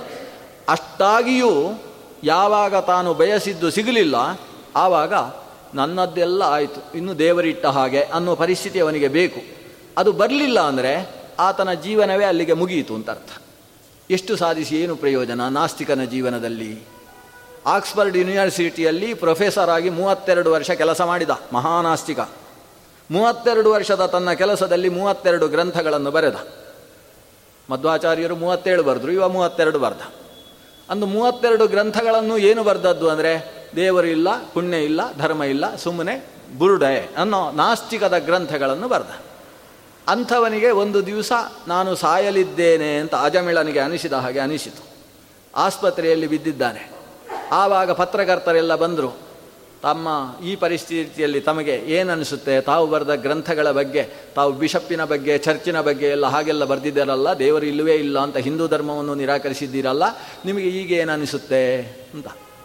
ಆವಾಗ ನನಗೆ ಏನನಿಸುತ್ತೆ ಅಂದರೆ, ನಾನು ಬರೆದದ್ದು ಸರಿಯೋ ತಪ್ಪು ಅಂತ ಸ್ವಲ್ಪ ಸಂಶಯ ಇದೆ, ದೇವರು ಇರಲಿಕ್ಕೂ ಸಾಕು ಅಂತ ಅನಿಸುತ್ತೆ, ಆದರೆ ನಾನು ಬರೆದದ್ದನ್ನು ಯಾವತ್ತೂ ಹಿಂದೆ ಕಾಣಿಸಿ ತೆಗೆದುಕೊಳ್ಳುವುದಿಲ್ಲ, ದೇವರು ಕಂಡ್ರೆ ಮಾತ್ರ ಇದ್ದಾನೆ ಇದ್ದಾನೆ ಅಂತ ಹೇಳ್ತೇನೆ ಅಂತಲೇ ಅವ ಹೇಳಿದ. ಆದರೆ ಕೆಲವು ಕ್ಷಣಗಳ ನಂತರ ಕೊನೆಯ ಕ್ಷಣದಲ್ಲಿ ಅವ ಏನು ಗೋಗರೆದ ಅನ್ನುವುದನ್ನು ಪತ್ರಕರ್ತರು ಉಲ್ಲೇಖ ಮಾಡ್ತಾರೆ. ಅವ ಕೊನೆಗೆ ಗೋಗರದದ್ದೇನೆಂದರೆ, ಓ ದೇವರೇ, ಅಕಸ್ಮಾತ್ ನೀನು ಅಂತ ಒಬ್ಬ ಇದ್ದರೆ ಅವ ಹೇಳುದು, ಓ god, if there is a god, please save my soul, if there is a soul ಅಂತ. ಎಲ್ಲ ಕಡೆ ಸಂಶಯವೇ. ಅಕಸ್ಮಾತ್ ಈ ಆತ್ಮ ಅಂತ ಒಂದು ಇದ್ದರೆ ನೀನು ದೇವರು ಅಂತ ಒಬ್ಬ ಇದ್ದರೆ ದಯವಿಟ್ಟು ಈ ಆತ್ಮನನ್ನು ರಕ್ಷಿಸಿಬಿಡು. ಅಂದರೆ ನಾಸ್ತಿ ಚೇತ್ ನಾಸ್ತಿನೋ ಹಾನಿಹಿ. ಇದು ವಾದಿರಾಜ ತೀರ್ಥರು ಹೇಳುವ ಮಾತು. ನಾಸ್ತಿ ಚೇತ್ ನಾಸ್ತಿನೋ ಹಾನಿಹಿ, ಅಸ್ತಿ ಚೇತ್ ನಾಸ್ತಿಕೋ ಹತಃ. ಅಕಸ್ಮಾತ್ ದೇವರಿಲ್ಲ, ಧರ್ಮ ಇಲ್ಲ, ಪಾಪ ಇಲ್ಲ ಅಂತ ಆದರೆ ನಮಗೇನು ತೊಂದರೆ ಇಲ್ಲ. ಯಾಕಂದರೆ ನಾವು ಧಾರ್ಮಿಕವಾಗಿ ಹೇಗೋ ಬದುಕಿದ್ದೇವೆ. ಇಲ್ಲ ಅಂತಾದರೆ ನಮಗೇನು ತೊಂದರೆ ಇಲ್ಲ. ಬದುಕೋದು ಬದುಕಿದ್ದೇವೆ. ಆದರೆ ನಾ ಅಸ್ತಿ ಚೇತ್, ಅಕಸ್ಮಾತ್ ಧರ್ಮ, ಅಧರ್ಮ, ಪುಣ್ಯ, ಪಾಪ, ಸ್ವರ್ಗ, ನರಕ, ಮೋಕ್ಷ ಅಂತ ಇದೆ ಅಂತಾದರೆ ನಾಸ್ತಿಕೋ ಹತಃ. ನಾಸ್ತಿಕ ಸತ್ತ ಅಂತಲೇ ಅರ್ಥ. ಆದ್ದರಿಂದ ಇದೆಯೋ ಇಲ್ಲೋ ಅಂತ ಸಂಶಯ ಇದ್ದರೂ ಕೂಡ ನೀವು ಧಾರ್ಮಿಕರಾಗಿ ಬದುಕಬೇಕಪ್ಪ. ದೇವರನ್ನು ನಂಬಿ ಬದುಕಬೇಕು. ದೇವರನ್ನು ನಂಬುವುದರಿಂದ ಇಷ್ಟು ಪ್ರಯೋಜನ ಇರುವಾಗ ನೆಮ್ಮದಿಯ ಬದುಕಿಗೆ ಅದು ಕಾರಣವಾಗುತ್ತೆ ಅಂತ ಆದ ಮೇಲೆ ದೇವರು ಇಲ್ಲದೆ ಹೋದರೂ ನಂಬುವುದಕ್ಕೇನಪ್ಪ? ಸ್ವಲ್ಪ ವಿಚಿತ್ರವಾದ ಮಾತು ಇದು. ದೇವರು ಇಲ್ಲದೆ ಹೋದರೂ ನಂಬ್ರಿ. ಅಂದರೆ ನಂಬಿಕೆ ಅನ್ನುವುದು ಇದ್ದೇ ಅನ್ನುವುದು ಗಾಢವಾದಾಗ ಬರುವಂಥದ್ದು. ಇದೆ ಅನ್ನುವುದರಲ್ಲಿ ಎಲ್ಲಿಯ ತನಕ ಗಾಢತೆ ಇಲ್ಲವೋ ಅಲ್ಲಿಯ ತನಕ ನಂಬಿಕೆ ಹುಟ್ಟುವುದಕ್ಕೆ ಸಾಧ್ಯ ಇಲ್ಲ. ಆದರೆ ದೇವರು ಇರಲಿ ಬಿಡಲಿ, ನೀನು ದೇವರನ್ನು ನಂಬು. ಇರಲಿ ಬಿಡ್ಲಿ ದೇವರನ್ನು ನಂಬು ಅನ್ನುವ ಮಾತಿನ ಅರ್ಥ ಇರಲಿ ಬಿಡ್ಲಿ ಅನ್ನೋ ಸಂಶಯ ಉಳಿಸಿಕೋ ಅಂತಲ್ಲ ಮೊದಲು ಇದ್ದಾನೆ ಅಂತ ದೃಢವಾಗಿ ಮಾಡಿಕೋ. ಆ ದೃಢವಾಗಿ ಮಾಡಿಕೊಳ್ಳುವುದಕ್ಕೆ ಮಂತ್ರ ಅನ್ನೋ ಒಂದು ಭಾಗವನ್ನು ನಮ್ಮ ಆಚಾರ್ಯರು ತಂತ್ರಸಾರ ಸಂಗ್ರಹವನ್ನು ತಂದದ್ದೇ ಅದಕ್ಕೋಸ್ಕರ. ದೇವರ ಇರವಿಕೆಯನ್ನು ಮನುಷ್ಯನಿಗೆ ದೃಢವಾಗಿಸುವುದಕ್ಕೋಸ್ಕರ. ಮೊದಲು ಮನುಷ್ಯನನ್ನು ದೇವರ ಹತ್ರ ಕರ್ಕೊಂಡು ಬಂದರು. ಹೇಗೆ? ನೀನು ದೇವರನ್ನು ಒಪ್ಪಿದರೆ ಇಷ್ಟು ಪ್ರಯೋಜನ ಇದೆ. ನೆಮ್ಮದಿಯಿಂದ ಬದುಕಬಹುದು. ಆದ್ದರಿಂದ ದೇವರನ್ನು ಒಪ್ಪು. ಪ್ರಯೋಜನಕ್ಕೋಸ್ಕರ ಒಪ್ಪಿದ ಹಾಗೆ ಆಯಿತು. ಹೊರತು ಪ್ರಮಾಣದಿಂದ ಒಪ್ಪಿದ್ದಲ್ಲ. ಇದನ್ನು ಭಾರಿ ವಿಮರ್ಶೆ ಮಾಡಿದ ಆಚಾರ್ಯರ ದೊಡ್ಡ ವಿಷಯ ಇದು. ಯಾವತ್ತು ಪ್ರಯೋಜನದಿಂದಾಗಿ ಪ್ರಮೇಯ ಸಿದ್ಧಿಸುವುದಿಲ್ಲ, ಪ್ರಮಾಣದಿಂದಾಗಿ ಪ್ರಮೇಯ ಸಿದ್ಧಿಸುವುದು. ನಾವೀಗ ದೇವರನ್ನು ಯಾಕೆ ಒಪ್ಪಿದ್ದು? ಒಪ್ಪಿದರೆ ಇಷ್ಟೆಲ್ಲ ಪ್ರಯೋಜನ ಇದೆ, ಅದಕ್ಕೆ ಒಪ್ಪಿಬಿಡೋದು. ಆದರೆ ಒಪ್ಪಿದರೆ ಪ್ರಯೋಜನ ಇದೆ ಅಂತ ಒಪ್ಪುವುದಾ? ಇದೆ ಅಂತ ಆದರೆ ಒಪ್ಪಬೇಕು. ಅದಕ್ಕೆ ಪ್ರಮಾಣ ಕೊಟ್ಟು ಇದೆ ಅನ್ನಬೇಕು. ಅದು ಬಿಟ್ಟು ಪ್ರಯೋಜನ ಇದೆ ಅಂತ ಒಪ್ಪಿದರೆ ನಮಗೆ ಸಿಕ್ಕಾಬಟ್ಟೆ ಬಾಯಾರಿಕೆ ಆಗ್ತಾ ಇದೆ. ಬಾಯಾರಿಕೆ ಆಗ್ತಿದ್ರಿಂದ ಇಲ್ಲಿ ನೀರು ಬಂದುಬಿಡಬೇಕಾದೀತು ಪ್ರಯೋಜನ ಇದ್ದ ಕೂಡಲೇ ಪ್ರಮೇಯ ಸಿದ್ಧ ಆಗುವುದಿಲ್ಲ. ಮತ್ತೆ ಪ್ರಮಾಣ ಇದ್ದರೆ ನೀರಿದೆ ಅನ್ನೋದಕ್ಕೆ ಪ್ರಮಾಣ ಇದೆ ಇದೆ ಅಷ್ಟೇ. ಪ್ರಮಾಣದಿಂದ ವಸ್ತುವನ್ನು ಸಾಧಿಸಬೇಕೇ ಹೊರತು ಪ್ರಯೋಜನದಿಂದ ವಸ್ತುವನ್ನು ಒಪ್ಪಿಬಿಡುವುದಲ್ಲ. ನೀವು ದೇವರನ್ನು ಒಪ್ಪಿದ್ದು ಪ್ರಯೋಜನಕ್ಕೋಸ್ಕರ. ದೇವರನ್ನು ಒಪ್ಪೋಣ ಒಪ್ಪಿದರೆ ನಾವು ಎಷ್ಟು ಕಷ್ಟಪಟ್ಟು ಸಿಗಲಿಲ್ಲ ಅಂದರೆ, ಸ್ವಾಮಿ ದೇವರೇ, ಮುಂದಿನ ಜನ್ಮದಲ್ಲಿ ಅದು ಕೊಡು ಅಂತ ಒಂದು ಸಮಾಧಾನ ಮಾಡಿಕೊಳ್ಳಿಕ್ಕೆ ಆಗ್ತದೆ. ಇವತ್ತು ನಾವೆಲ್ಲ ಚೆನ್ನಾಗಿ ಸಮಾಧಾನದಿಂದ ಯಾಕಿದ್ದೇವೆ ಅಂದರೆ, ಮುಂದೆ ಇನ್ನೊಂದು ಜನ್ಮ ಇದೆ ಅಂತ ದೃಢವಾಗಿ ನಂಬಿದ್ರಿಂದ. ಅದನ್ನಾದರೂ ಯಾಕೆ ನಂಬಿದ್ದೇವೆ ಅಂದರೆ, ಕೃಷ್ಣನೆಂಬ ದೇವರನ್ನು ನಂಬಿದ್ರಿಂದ. ಆ ಕೃಷ್ಣ ಭಗವದ್ಗೀತೆಯಲ್ಲಿ ಇಪ್ಪತ್ತೆರಡು ಬಾರಿ ಹೇಳಿದ, ಪುನರ್ಜನ್ಮ ಇದೆಯಪ್ಪ ಪುನರ್ಜನ್ಮ ಇದೆಯಪ್ಪ ಅಂತ ಮತ್ತೆ ಮತ್ತೆ ಹೇಳಿದ. ಅದನ್ನ ಪುನರ್ಜನ್ಮದ ಬಗ್ಗೆ ಅಷ್ಟು ಎಚ್ಚರವನ್ನು ಕೃಷ್ಣ ಕೊಟ್ಟದ್ರಿಂದ ದೃಢವಾಗಿ ನಾವು ನಂಬಿ ಇದು ಈ ಭಗವದ್ಗೀತೆ ಎಷ್ಟು ಪರಿಣಾಮ ಬೀರಿತು ಅಂದರೆ ಕೊನೆಗೆ ಬೈಬಲ್ಲು ಕೂಡ ಹೊಸ ಒಡಂಬಡಿಕೆಯನ್ನು ಮಾಡಬೇಕಾಯ್ತು. ಅವರು ಕೂಡ ಅದು ಪುನರ್ಜನ್ಮ ಅಂತ ಇಲ್ಲವೇ ಇಲ್ಲ. ಏನಿದ್ರು ಏಳು ದಿವಸದಲ್ಲಿ ಹೋಗಿ ಅವರ ಹತ್ರ ಹೇಳಿಕೊಂಡು ಹತ್ತು ಬಿಟ್ಟರೆ ಮುಗೀತು. ಆಮೇಲೆ ಮತ್ತೊಂದು ಜನ್ಮ ಅಂತಿಲ್ಲ ಈ ಜನ್ಮದಲ್ಲೇ ಎಲ್ಲ ಮುಗಿಸಿಬಿಡುವುದು ಅಂತ ಹೇಳಿದವರೂ ಕೂಡ ಈ ಭಗವದ್ಗೀತೆ ಪ್ರಪಂಚದ ಸಕಲ ಭಾಷೆಗಳಲ್ಲಿ ತರ್ಜಮೆಗೊಂಡದ್ದರ ಪರಿಣಾಮ ಏನಾಯಿತು ಅಂದರೆ ಅವರ ಬೈಬಲನ್ನೇ ಜನರು ಮೂಸಿ ನೋಡದೇ ಇರುವ ಪರಿಸ್ಥಿತಿ ಬಂದಾಗ ಬೈಬಲಿಗೆ ಸೇರಿಸಿದರು. ಪುನರ್ಜನ್ಮ ಇದೆ ಅಂತ ಒಪ್ಪುವ ವಿಷಯವನ್ನು ಸೇರಿಸಬೇಕಾದ ಪ್ರಸಂಗ ಬಂದು ಹೋಯಿತು. ಅಷ್ಟು ಕೃಷ್ಣನ ಗಾಢವಾದ ಮಾತು. ಯಾಕಂದರೆ ಅದು ಅನುಭವ ಸಿದ್ಧವಾದ್ದು. ನಾವೆಲ್ಲ ನಂಬಿದ್ದು ಕೃಷ್ಣ ಹೇಳಿದ ಅಂತ ಅಷ್ಟೇ ಕಾರಣಕ್ಕಲ್ಲ. ಅದು ಅನುಭವಕ್ಕೆ ಸಿದ್ಧವಾಯಿತು. ಏನೇನೋ ಯಾರೂ ಹೇಳದೇ ಇದ್ದ ವಿಷಯಗಳನ್ನು ಇವ ಆವಿರ್ಭಾವಗೊಳಿಸಿಕೊಳ್ಳುವುದಕ್ಕೆ ಪ್ರಾರಂಭಿಸಿದ. ಜನ್ಮಾಂತರದ ವಾಸನೆಗಳು ಅಲ್ಲೋ ಇಲ್ಲೋ ಒಂದು ಕಡೆಯಲ್ಲಿ ವ್ಯಕ್ತವಾಗುವುದಕ್ಕೆ ಪ್ರಾರಂಭ ಆಯಿತು. ಹಾಗಾದರೆ ಜನ್ಮಾಂತರ ಇದೆ ಅನ್ನೋದು ಸ್ಪಷ್ಟವಾಯಿತು. ಆದ್ದರಿಂದ ನಾವು ಇವತ್ತು ಎಷ್ಟು ಒಳ್ಳೆ ಕೆಲಸ ಮಾಡಿದರು. ಧರ್ಮ ಇದೆ ಅಂತ ಆದ ಮೇಲೆ ನಮಗೆ ಒಳ್ಳೆಯ ಫಲ ಸಿಗಬೇಕಿತ್ತಲ್ಲ ಅಂತ ಕೇಳುವ ವ್ಯಕ್ತಿಗೆ ಧರ್ಮವೇ ಸಮಾಧಾನ ಹೇಳಿತು. ನೀನು ಇವತ್ತು ಅನುಭವಿಸ್ತಾ ಇರುವುದು ಇವತ್ತೇ ನೀನು ಮಾಡಿದ ಕರ್ಮವನ್ನಲ್ಲ. ಯಾವುದೋ ಜನ್ಮದ ಕರ್ಮವನ್ನು ಅನುಭವಿಸ್ತಾ ಇದ್ದಿ. ಇವತ್ತು ಒಳ್ಳೆಯ ಕೆಲಸ ಮಾಡಿದ್ದಿ. ಮುಂದಕ್ಕೆ ನಿನಗೆ ಒಳ್ಳೆಯದ್ದಿಲ್ಲ ಇವತ್ತು ಒಳ್ಳೆಯದನ್ನು ಮಾಡಿದ್ದಕ್ಕೆ ಮುಂದಕ್ಕೆ ಒಳ್ಳೆಯದ್ದಿದೆ ಅದು ಇವತ್ತೇ ಸಿಗುತ್ತೆ ಅಂದರೆ ಇವನಿಗೆ ನಾಸ್ತಿಕ್ಯ ಬಂದು ಹೋಗುತ್ತೆ. ಅದಕ್ಕೆ ದೃಷ್ಟಾಂತಗಳು ನೋಡು, ದುರ್ಯೋಧನ ಏನು ಕೆಟ್ಟ ಕೆಲಸ ಮಾಡಿದ? ಆದರೆ ಪಾಂಡವರಿಗಿಂತ ಚೆನ್ನಾಗಿ ಬದುಕಲಿಲ್ಲ ಅವ? ಭಾರೀ ಚೆನ್ನಾಗಿ ರಾಜ್ಯದಲ್ಲಿ ಸಿಂಹಾಸನದಲ್ಲಿ ಬದುಕಿದಾವ. ಪಾಪ ಅಷ್ಟು ಒಳ್ಳೆಯ ಕೆಲಸ ಮಾಡಿದ ಪಾಂಡವರು ಕಾಡಿನಲ್ಲಿ ಎಷ್ಟು ಸಮಯ ಕಷ್ಟಪಟ್ಟರು ಕೊನೆಗೆ ಏನಾಯಿತು? ಆದ್ದರಿಂದ ಧರ್ಮದ ಫಲ ಕೊನೆಗೆ ಕಾಣಿಸುತ್ತೆ. ಆದರೆ ಮನುಷ್ಯ ಹಾಗೆ ನೋಡುವುದಿಲ್ಲ ಏನು ಹೇಳಿದರೂ ಸತ್ಯ ಹೇಳಬಾರ್ದು. ಸುಳ್ಳು ಹೇಳಿಕೊಂಡೇ ಬದುಕಬೇಕು. ಸತ್ಯ ಹೇಳಿದ ಸತ್ಯ ಹರಿಶ್ಚಂದ್ರನಿಗೇನಾಯಿತು ಸ್ಮಶಾನಕ್ಕೆ ಹೋಗಬೇಕಾಯಿತು. ಈ ಒಂದು ಕ್ರಮ ಹೀಗೆ. ಸತ್ಯ ಹೇಳಿದರೆ ಸ್ಮಶಾನಕ್ಕೆ ಹೋಗ್ತಾನೆ. ಆದ್ದರಿಂದ ಸತ್ಯ ಹೇಳಬೇಡ. ಅದರ ಫಲ ನೋಡುವುದಿಲ್ಲ ಅವ. ಸ್ಮಶಾನಕ್ಕೆ ಹೋದ ಕೊನೆಗೇನಾಯಿತು ಅದು ನೋಡುವುದಿಲ್ಲ. ಇವನ, ಇವ, ಇವನಿಗೆ ಏನಿದೆ ಮನಸ್ಸಿನಲ್ಲಿ? ಅದನ್ನು ಪ್ರತಿಪಾದಿಸುವುದಕ್ಕೆ ಬೇಕಾದ ಯುಕ್ತಿಯನ್ನು ಮನುಷ್ಯ ಹುಡುಕ್ತಾನೆ. ಆದರೆ ವಾಸ್ತವವಾಗಿ ಧರ್ಮ ಅಧರ್ಮಗಳನ್ನು ನಂಬಿ ಅದರ ಪ್ರಕಾರ ನಡೆದಂತಹ ಧಾರ್ಮಿಕ ಪುರುಷನಿಗೆ ಯಾವತ್ತೂ ಕೂಡ ಕೆಟ್ಟದಿಲ್ಲ. ನಾಸತೋ ವಿದ್ಯತೆ ಭಾವ ನಾಭಾವೋ ವಿದ್ಯತೆ ಸತಃ. ಒಳ್ಳೆದ್ದಕ್ಕೆ ಕೆಟ್ಟ ಫಲ ಇಲ್ಲ, ಕೆಟ್ಟದ್ದಕ್ಕೆ ಒಳ್ಳೆ ಫಲ ಇಲ್ಲ. ಇದು ವಾಸ್ತವ ಸಾರ್ವಕಾಲಿಕವಾದ ಸತ್ಯ. ಅದನ್ನು ನೀವು ಕಾಣ್ರಿ ಅಂತ ಹೇಳಬೇಕಲ್ವ? ಕೊನೆಗೆ ಇದನ್ನು ಕಂಡು ಹೇಳ್ರಿ ಅಂತ. ಆ ಕಾಣಿಸುವುದಕ್ಕೋಸ್ಕರ ಆಚಾರ್ಯರು ಬರೀ ವೈಚಾರಿಕವಾದ ಶಾಸ್ತ್ರವನ್ನು ಬರೀಲಿಲ್ಲ. ಒಂದು ಹಂತದಲ್ಲಿ ಭಾವುಕವಾದ ಶಾಸ್ತ್ರಗಳನ್ನು ರಚಿಸಿದರು. ಯಾವುದೇ ಒಂದು ಸಿದ್ಧಾಂತ ಶಾಶ್ವತವಾಗಿ ನೆಲೆಗೊಳ್ಳಬೇಕಾದರೆ ಬರೀ ವೈಚಾರಿಕತೆಯಲ್ಲಿ ತುಂಬಿದರೆ ನೆಲೆಗೊಳ್ಳುವುದಿಲ್ಲ. ಭಾವುಕತೆಯ ಅಡಿಪಾಯದಲ್ಲಿ ವೈಚಾರಿಕತೆ ಇದ್ದಾಗ ಮಾತ್ರ ಒಂದು ಶಾಸ್ತ್ರ ಲೋಕದಲ್ಲಿ ನೆಲೆಗೊಳ್ಳುತ್ತದೆ ಅಂದ ವೈಚಾರಿಕತೆಯ ಹಿನ್ನೆಲೆ, ಅದಕ್ಕೆ ಗಾಢವಾದಂತಹ ಬುನಾದಿ ಯಾವುದಂದರೆ ಭಾವುಕತೆ. ಆಚಾರ್ಯರ ದ್ವಾದಶ ಸ್ತೋತ್ರದಂತಹ ಸ್ತೋತ್ರಗಳಿರ್ಬೋದು. ಕೃಷ್ಣಾಮೃತ ಮಹಾರ್ಣವಾದಂತಹ ಸ್ಮೃತಿ ಗ್ರಂಥಗಳು ಸದಾಚಾರ ಸ್ಮೃತಿಯಂತಹ ದೈನಂದಿನ ಆಚರಣೆಗಳನ್ನು ನಿರೂಪಿಸ್ತಕ್ಕಂತಹ ಗ್ರಂಥಗಳಿರ್ಬೋದು ಅಥವಾ ಮಂತ್ರಗಳನ್ನು ಅನುಷ್ಠಾನ ಮಾಡಿ ಕಣ್ಣಿಗೆ ಕಾಣುವ ಹಾಗೆ ಅದರ ಫಲವನ್ನು ತೋರಿಸಬಹುದಾದಂತಹ ತಂತ್ರಸಾರ ಸಂಗ್ರಹದಂತಹ ಗ್ರಂಥಗಳಿರ್ಬೋದು ಇವೆಲ್ಲ ಯಾಕೆ ಬಂತು ಅಂದರೆ, ಇಷ್ಟು ವಿಚಾರವಾದದಿಂದ ನಿರೂಪಿಸಿದಂತಹ ವಿಷಯವನ್ನು ನಾವು ಪ್ರತ್ಯಕ್ಷ ಕಾಣಿಸಿಕೊಡುವುದಕ್ಕೋಸ್ಕರ ಬಂದದ್ದು. ಅಂದರೆ ಕಣ್ಣಿಗೆ ಕಾಣದೇ ಇದ್ದ ಧರ್ಮ ಅಧರ್ಮಗಳನ್ನು ಕಣ್ಣಾರೆ ಕಾಣಿಸುವುದಕ್ಕೆ ಸಾಧ್ಯವಾಗುವುದು ತಂತ್ರಸಾರ ಸಂಗ್ರಹದಂತಹ ಗ್ರಂಥಗಳ ಮೂಲಕ. ಒಂದು ಈಗ ನಾವು ಆಚಾರ್ಯರ ಕಾಲದಲ್ಲಿ ಆಚಾರ್ಯರು ಕಾಣಿಸಿದರು ಅನ್ನುವುದನ್ನು ಕೇಳ್ತೇವೆ. ಮಧ್ಯವಿಜಯದಂತಹ ಗ್ರಂಥಗಳಲ್ಲಿ, ವೇದದಲ್ಲಿ ಮಂತ್ರಗಳನ್ನು ಹೇಳಿಕೊಂಡು ಬೀಜದಿಂದ ವೃಕ್ಷವನ್ನು ಸೃಷ್ಟಿಸಿ ಆ ವೃಕ್ಷದಲ್ಲಿ ಪುಷ್ಪ ಬಂದು ಪುಷ್ಪ ಬಂದು ಫಲವಾಯಿತು. ಹೀಗೆ ವೇದಗಳಲ್ಲಿ ಹೇಳಿದಂಥದ್ದು ನಡೆಯುತ್ತೆ ಅನ್ನುವುದನ್ನು ತೋರಿಸಿದರು ಅನ್ನುವುದನ್ನು ನಾವು ಕೇಳ್ತೇವೆ. ಕೇಳುವುದು ಮಾತ್ರ ಅಲ್ಲ, ಅದನ್ನು ಆಗಗೊಳಿಸುವ ರೀತಿಯ ಗ್ರಂಥದಲ್ಲಿ ಹೀಗೆ ಮಾಡು, ಹೀಗಾಗುತ್ತೆ ಅಂತ ಹೇಳ್ತಾರೆ. ಅದನ್ನು ಹಾಗೇ ನಾವು ಅನುಷ್ಠಾನ ಮಾಡಿದರೆ ಅದಕ್ಕೆ ನೂರಕ್ಕೆ ನೂರರಷ್ಟು ಫಲವನ್ನು ಮನುಷ್ಯ ಪಡಿತಾನೆ ಅದಕ್ಕೆ ಒಂದೊಂದು ದೃಷ್ಟಾಂತಗಳು, ಅದನ್ನು ಅನುಭವಿಸಿಯೇ ನಾವು ತಿಳಿಬೇಕಾದ್ದು ಮತ್ತೆ. ಧನ್ವಂತರಿ ಮಂತ್ರವನ್ನು ಆಚಾರ್ಯರು ತಂತ್ರಸಾರದಲ್ಲಿ ಹೇಳ್ತಾರೆ. ಧನ್ವಂತರಿ ಮಂತ್ರವನ್ನು ಅಕ್ಷರಕ್ಕೆ ಒಂದು ಲಕ್ಷದ ಹಾಗೆ ಜಪಿಸಿ ಸಿದ್ಧಿ ಮಾಡಿಕೋ ಅಂತ ಆದೇಶ ಮಾಡ್ತಾರೆ. ಅಕ್ಷರ ಲಕ್ಷ ಜಪ ಅಂತ. ಎಂಟು ಲಕ್ಷ ಜಪ ಮಾಡಿ ಅಷ್ಟಾಕ್ಷರ ಧಾನ್ವಂತರ ಮಂತ್ರವನ್ನು ಸಿದ್ಧಿ ಮಾಡಿಕೋ. ಈ ರೀತಿ ಮಂತ್ರಾರ್ಥ ಜ್ಞಾನ ಪುರಸ್ಸರವಾಗಿ ಮಂತ್ರ ಜಪ ಮಾಡಿ ನೀನು ಸಿದ್ಧಿಕೊಂಡು ಮಾ, ಸಿದ್ಧಿ ಮಾಡಿಕೊಂಡ ಮೇಲೆ ನಿನಗೆ ಅನುಕೂಲ ಏನು ಅಂತೇಳಿದರೆ ನಿನಗೆ ಪ್ರೀತಿಪಾತ್ರನಾದಂತಹ ವ್ಯಕ್ತಿ ಅಥವಾ ಭಗವದ್ಭಕ್ತ ಅನಿಸತಕ್ಕಂತಹ ವ್ಯಕ್ತಿ, ಅವನಿಗೆ ಗುಣವಾಗದ ವಿಚಿತ್ರ ರೋಗವಿದ್ದ ಪಕ್ಷದಲ್ಲಿ ಆತ ನಿನ್ನನ್ನು ಶರಣು ಹೊಂದಿದ್ರೆ ನೀನು ಭಕ್ತಿಯಿಂದ ಭಗವಂತನ ಧಾನ್ವಂತರ ರೂಪವನ್ನು ನಿನ್ನ ಶರೀರದ ಆರು ಭಾಗದಲ್ಲಿ ಧ್ಯಾನ ಮಾಡ್ತಾ ಅವನ ನೆತ್ತಿಯ ಮೇಲೆ ನಿನ್ನ ಕೈಯಲ್ಲಿ ಕೈಯನ್ನು ಇಟ್ಟು ನೂರ ಎಂಟು ಮಾರಿ ಮನ್ ಧಾನ್ವಂತರ ಮಂತ್ರವನ್ನು ಜಪಿಸು. ಜಪಿಸಿದ ಕೊನೆಯಲ್ಲಿ ನೋಡು ಅವ ರೋಗ ಮುಕ್ತನಾಗಿದ್ದಾನೆ ಅಂತ ತೀರ್ಮಾನಿಸು. ಇದು ಆಚಾರ್ಯರು ಪ್ರಾಕ್ಟಿಕಲ್ ಆಗಿ ನಡೆಸುವುದಕ್ಕೆ ಹೇಳಿಕೊಟ್ಟದ್ದು. ಧ್ಯಾತ್ವೈವ ಹಸ್ತ ತಲಗಂ ಸಮೃತಂ ಸ್ರವಂತಂ.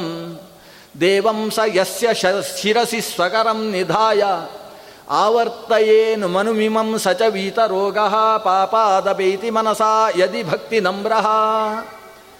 ಆ ಧಾನ್ವಂತರಿ ಧನ್ವಂತರ ರೂಪಿಯಾದ ಭಗವಂತನನ್ನು ಭಕ್ತಿಯಿಂದ ಧ್ಯಾನಿಸಿಕೊಂಡು ನಿನ್ನ ಹಸ್ತದ ತುದಿಯಲ್ಲಿ ಆ ಧನ್ವಂತರಿ ಇದ್ದಾನೆ ಅಂತ ಯೋಚಿಸಿ ಒಬ್ಬನ ಶಿರಸ್ಸಿನ ಮೇಲೆ ನೀನು ಕೈಯನ್ನು ಇಟ್ಟು ಈ ಮಂತ್ರವನ್ನು ಆವರ್ತಯೇತ್ ಮನುಮಿಮಂ ಸಚ ವೀತರೋಗ ಪಾಪಾತ್ ಅಪೈತಿ. ಈ ಮಂತ್ರವನ್ನು ಮತ್ತೆ ಆವರ್ತನೆ ಮಾಡಿದಿ ಅಂತಾದರೆ ಆ ವ್ಯಕ್ತಿಯ ರೋಗ ಹೋಗಿ ಆತ ಆರೋಗ್ಯಶೀಲನಾದಂತಹ ವ್ಯಕ್ತಿ ಆಗ್ತಾನೆ. ಇದನ್ನು ನೀನು ಅನುಭವಿಸಿ ನೋಡು ಅಂತ ನಮಗೆ ಇವತ್ತು ಅನುಭವಿಸುವ ಹಾಗೆ ಮಂತ್ರಗಳನ್ನು ಕೊಟ್ಟಿದ್ದಾರೆ. ಇದು ಒಂದು ದೃಷ್ಟಾಂತ ಕೊಟ್ಟದ್ದು. ಇಂಥದ್ದು ಅನೇಕ ದೃಷ್ಟಾಂತ. ಹೀಗೆ ಮಾಡು, ಹೀಗಾಗುತ್ತೆ. ಹೀಗೆ ಮಾಡು, ಹೀಗಾಗುತ್ತೆ. ಯಾವ ಕೆಲಸವನ್ನು ಮನುಷ್ಯ ಸ್ವಪ್ರಯತ್ನದಿಂದ ನೂರು ವರ್ಷದ ತನಕ ಸಾಧಿಸುವುದಕ್ಕೆ ಸಾಧ್ಯ ಇಲ್ಲವೋ ಅಂಥದ್ದನ್ನು ಮಂತ್ರದ ಬಲದಿಂದ ಆತ ಕೇವಲ ಹದಿನೈದು ನಿಮಿಷಗಳಲ್ಲಿ, ಒಂದು ಗಳಿಗೆಯಲ್ಲಿ, ಇಪ್ಪತ್ತೆಂಟು, ಇಪ್ಪತ್ನಾಲ್ಕು ನಿಮಿಷಗಳಲ್ಲಿ ಸಾಧಿಸಬಲ್ಲ. ಅಂಥದ್ದನ್ನು ತಂತ್ರಸಾರ ಸಂಗ್ರಹದಲ್ಲಿ ಆಚಾರ್ಯರು ತೋರಿಸಿಕೊಟ್ರು. ಇದನ್ನು ಸಾಧನೆ ಮಾಡಿ ಒಬ್ಬ ಅನುಭವಿಸಿದ ಅಂತಾದರೆ ಆಮೇಲೆ ಅವನಿಗೆ ಯಾವತ್ತೂ ದೇವರ ಬಗ್ಗೆ ಸಂಶಯ ಬರುವುದಿಲ್ಲ. ಕಣ್ಣಿಗೆ ಕಾಣದೇ ಇದ್ದಂತಹ ಅತಿಮಾನುಷ ಶಕ್ತಿಗಳ ಬಗ್ಗೆ ಯಾವತ್ತೂ ಅವ ಸಂಶಯ ಪಡುವುದಕ್ಕೆ ಸಾಧ್ಯ ಇಲ್ಲ. ದೃಢ ನಿಶ್ಚಯವನ್ನು ಪಡೆಯುವುದಕ್ಕೋಸ್ಕರ. ಅಂದರೆ ನಿಶ್ಚಯವನ್ನು ಹುಟ್ಟಿಸುವ ಕೆಲಸಗಳನ್ನು ಆಚಾರ್ಯರು ಭಾವುಕತೆಯ ಮೂಲಕ ಮಾಡಿದರು. ಅಂದರೆ ಯಾವತ್ತು ವಿಚಾರ ಅನ್ನುವುದು ನಿಶ್ಚಯವನ್ನು ಹುಟ್ಟಿಸಲಾರದು. ಇದನ್ನು ವಿಷ್ಣು ತತ್ವ ನಿರ್ಣಯದಲ್ಲಿ ಆಚಾರ್ಯರು ಹೇಳ್ತಾರೆ. ಒಂದು ವೇದದಲ್ಲಿ ಮಾತು ಬರ್ತದೆ. ನೈಷಾತರ್ಕೇಣ ಮತಿರಾಪನೇಯ ಪ್ರೋಕ್ತಾನ್ಯೇನೈವ ಸುಜ್ಞಾನಾಯ ಪ್ರೇಷ್ಠ ಅಂತ ನಚಿಕೇತನನ್ನು ಕುರಿತು ಯಮ ಹೇಳತಕ್ಕಂತಹ ಮಾತು. ವೈದಿಕವಾದ, ಸುಂದರವಾದ ಉಪನಿಷತ್ತು. ಅದು ಏನು ಹೇಳಿತು ಅಂದರೆ, ನಿನಗೆ ದೇವರ ಬಗ್ಗೆ ದೃಢವಾದ ನಂಬಿಕೆ ಇದ್ದರೆ ನಾವು ವಿಚಾರ ಮಾಡಿ, ತರ್ಕ ಮಾಡಿ ದೇವರಿದ್ದಾನ ಇದ್ದಾನ? ಅಂತ ಆದರೆ ಹಾಗಾಗಬೇಕಿತ್ತು, ಹೀಗಾಗಬೇಕಿತ್ತು ಅಂತ ಏನೋ ತರ್ಕ ಮಾಡಿ, ಆ ದೇವರನ್ನು ನಂಬಿದ ವ್ಯಕ್ತಿಯ ನಂಬಿಕೆಯನ್ನು ಶಿಥಿಲಗೊಳಿಸುವುದಕ್ಕೆ ಸಾಧ್ಯ ಇಲ್ಲ. ಅಥವಾ ಒಬ್ಬ ವ್ಯಕ್ತಿ ದೇವರನ್ನು ನಂಬುವುದೇ ಇಲ್ಲ. ಅಂತಹ ಪರಮ ನಾಸ್ತಿಕನಾಗಿದ್ದಾನೆ. ಅವನ ಮುಂದೆ ನಾವು ತರ್ಕವನ್ನು ಹಾಕಿ ವಿಚಾರ ಮಾಡಿ ಮಾಡಿ ಕೊನೆಗೆ ದೇವರನ್ನು ನಂಬಿಸುವುದಕ್ಕೂ ಸಾಧ್ಯ ಇಲ್ಲ. ಅವನೇನು ತಿಳ್ಕೊತಾನೆ? ತರ್ಕದಲ್ಲಿ ಸೋಲ್ತಾನೆ. ದೇವರಿಲ್ಲ ಅಂತ ಹೇಳುವವ ದೇವರಿದ್ದಾನೆ ಅಂತ ಹೇಳುವವನ ತರ್ಕಕ್ಕೆ ತಲೆಬಾಗ್ತಾನೆ. ಆದರೆ ಮನೆಯಲ್ಲಿ ಹೋಗಿ ದೇವರಿಗೆ ಒಂದು ಊದಿನ ಕಡ್ಡಿ ಹಚ್ಚುವ ಕೆಲಸವನ್ನು ಮಾಡುವುದಿಲ್ಲ. ಮತ್ತೆ ಹೇಳ್ಕೊಳ್ತಾನೆ ಏನು ಭಾರಿ ತಿಳ್ಕೊಂಡಿದ್ದಾರೆ, ಭಾರಿ ಬುದ್ಧಿವಂತ ಇದ್ದಾರೆ, ಭಾರಿ ತರ್ಕದಿಂದ ಸೋಲಿಸಿಬಿಟ್ರು. ನಾಳೆ ನಾನಿನ್ನಷ್ಟು ಪ್ರಯತ್ನ ಪಟ್ಟರೆ ಅವರನ್ನು ಸೋಲಿಸಿ ಏನು ಅಂತ ಹೀಗೆ ಅಂದುಕೊಂಡೇ ಮನೆಗೆ ಹೋಗ್ತಾನೆ ಹೊರತು. ತಾನು ದೇವರನ್ನು ನಂಬುವುದಿಲ್ಲ. ಏಷಾ ಮತಿಹಿ ತರ್ಕೇಣ ನಾ ಆನೇಯ ನಾಪಿ ಅಪನೇಯ. ದೈವೀ ವಿಷಯಕವಾದ ಬುದ್ಧಿಯನ್ನು ನಾವು ತರ್ಕದಿಂದ ತರುವುದಕ್ಕೂ ಸಾಧ್ಯ ಇಲ್ಲ, ಇದ್ದದ್ದನ್ನು ಓಡಿಸುವುದಕ್ಕೂ ಸಾಧ್ಯ ಇಲ್ಲ. ಮತ್ತೆ ಹೇಗೆ? ಪ್ರೋಕ್ತ ಅನ್ಯೇನೀವ ಸುಜ್ಞಾನಾಯ ಪ್ರೇಷ್ಠ. ಅದನ್ನು ಅನುಭವಿಸಿದ ವ್ಯಕ್ತಿ ಇದ್ದಾನೆ ಅಂತ ಪ್ರೀತಿಯಿಂದ ಹೇಳಿದರೆ ಇವನಿಗೆ ನೂರಕ್ಕೆ ನೂರು ನಿಶ್ಚಯವಾಗ್ತದೆ. ಪ್ರೋಕ್ತ ಅನ್ಯೇನೈವ ಸುಜ್ಞಾನಾಯ. ತಿಳಿದ ವ್ಯಕ್ತಿ ಹೇಳುವುದರಿಂದ, ಆ ಉಪದೇಶ ರೂಪದಿಂದ ನಾವು ಪಡೆಯುವುದರಿಂದ ಮಾತ್ರ ನಮಗೆ ಸುಜ್ಞಾನ ಬಂದೀತೆ ಹೊರತು ತರ್ಕದ ಬಲದಿಂದ ಸುಜ್ಞಾನವನ್ನು ಪಡೆಯುವುದಕ್ಕೆ ಸಾಧ್ಯ ಇಲ್ಲ. ಹಾಗಾದರೆ ತರ್ಕ ಯಾಕೆ? ಬೇಡುವ? ತರ್ಕ ಅಂದರೆ ವಿಚಾರ. ಈ ವೈಚಾರಿಕತೆ ಬೇಕೋ ಬೇಡೋ? ಆಚಾರ್ಯರ ಸಿದ್ಧಾಂತದಲ್ಲಿ ಎರಡೂ ಕೂಡ ಫಿಫ್ಟಿ ಫಿಫ್ಟಿ ಇರೋದು ವೈಚಾರಿಕತೆ ಐವತ್ತು, ಭಾವುಕತೆ ಐವತ್ತು. ಬೇಡ ಅಂತ ಆದರೆ ಈ ಐವತ್ತರಷ್ಟು ಬಿಟ್ಟು ಬಿಡ್ಬೋದು ಅಲ್ವಾ ಅನುವ್ಯಾಖ್ಯಾನವನ್ನೇ ನಾವು ನಾಳೆ ನ್ಯಾಯಸುಧಾ ಎಲ್ಲ ಓದುನನ್ನೇ ನಿಲ್ಲಿಸ್ಬೋದು ಯಾಕಂದರೆ ನ್ಯಾಯಸುಧಾದಲ್ಲಿ ನಖ ಶಿಖಾಂತವಾಗಿ ಆದಿಯಿಂದ ಕೊನೆಯ ತನಕ ಇರುವುದು ವೈಚಾರಿಕತೆ ಮಾತ್ರ. ಭಾವುಕತೆ ಅನ್ನುವುದು ಎಲ್ಲೋ ಮಧ್ಯದಲ್ಲಿ ಒಂದು ಭಕ್ತಿಯ ಬಗ್ಗೆ ನಿರೂಪಿಸುವಾಗ ಚತುರ್ಥಾಧ್ಯಾಯದಲ್ಲಿ ಒಂದಿಷ್ಟು ಭಾಗದಲ್ಲಿ ಜಿಜ್ಞಾಸಾಧಿಕರಣದ ಒಂದು ಹತ್ತು ಪುಟಗಳಲ್ಲಿ ಭಾವುಕತೆ ಬರ್ಬೋದು. ನನಗೆ ನೆನಪಾಗ್ತಾ ಇರುವುದಿಷ್ಟೇ ಇದು ಬಿಟ್ಟರೆ ಬಹುಶಃ ನ್ಯಾಯಸುಧಾದಲ್ಲಿ ಇರುವುದು ವೈಚಾರಿಕತೆ.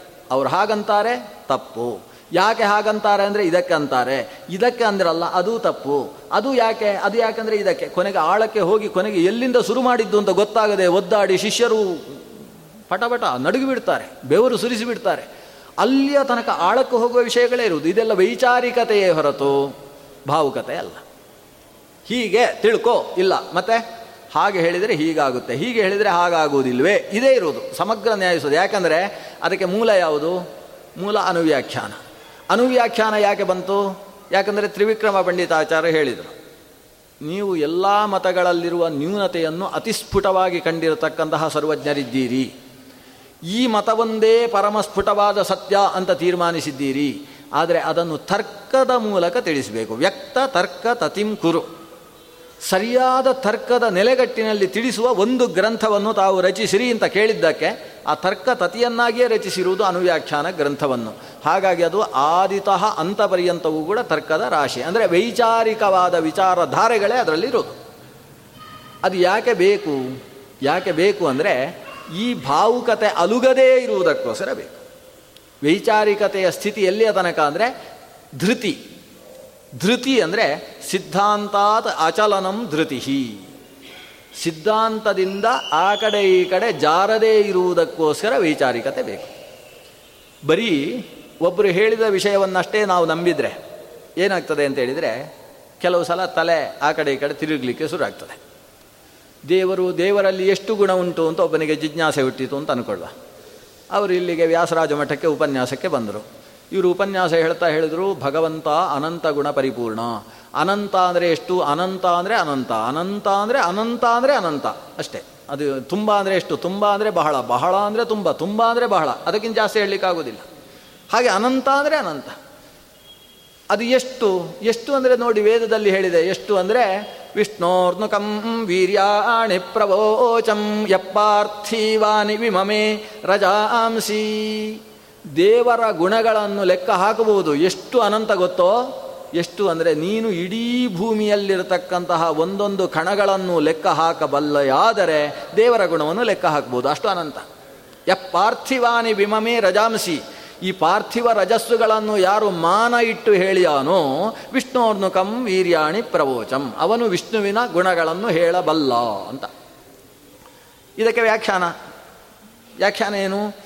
ನಾನು ರಂಗನಾಥನ ಗುಣಗಳನ್ನು ಬರೆದು ಮುಗಿಸಬಲ್ಲೆ ಅಂತ ಒಬ್ಬ ವ್ಯಾಖ್ಯಾನ. ವೇದಾಂತ ದೇಶಿಕರು ಅಂತ ಅವರ ಹೆಸರು. ಬಹಳ ಸುಂದರ.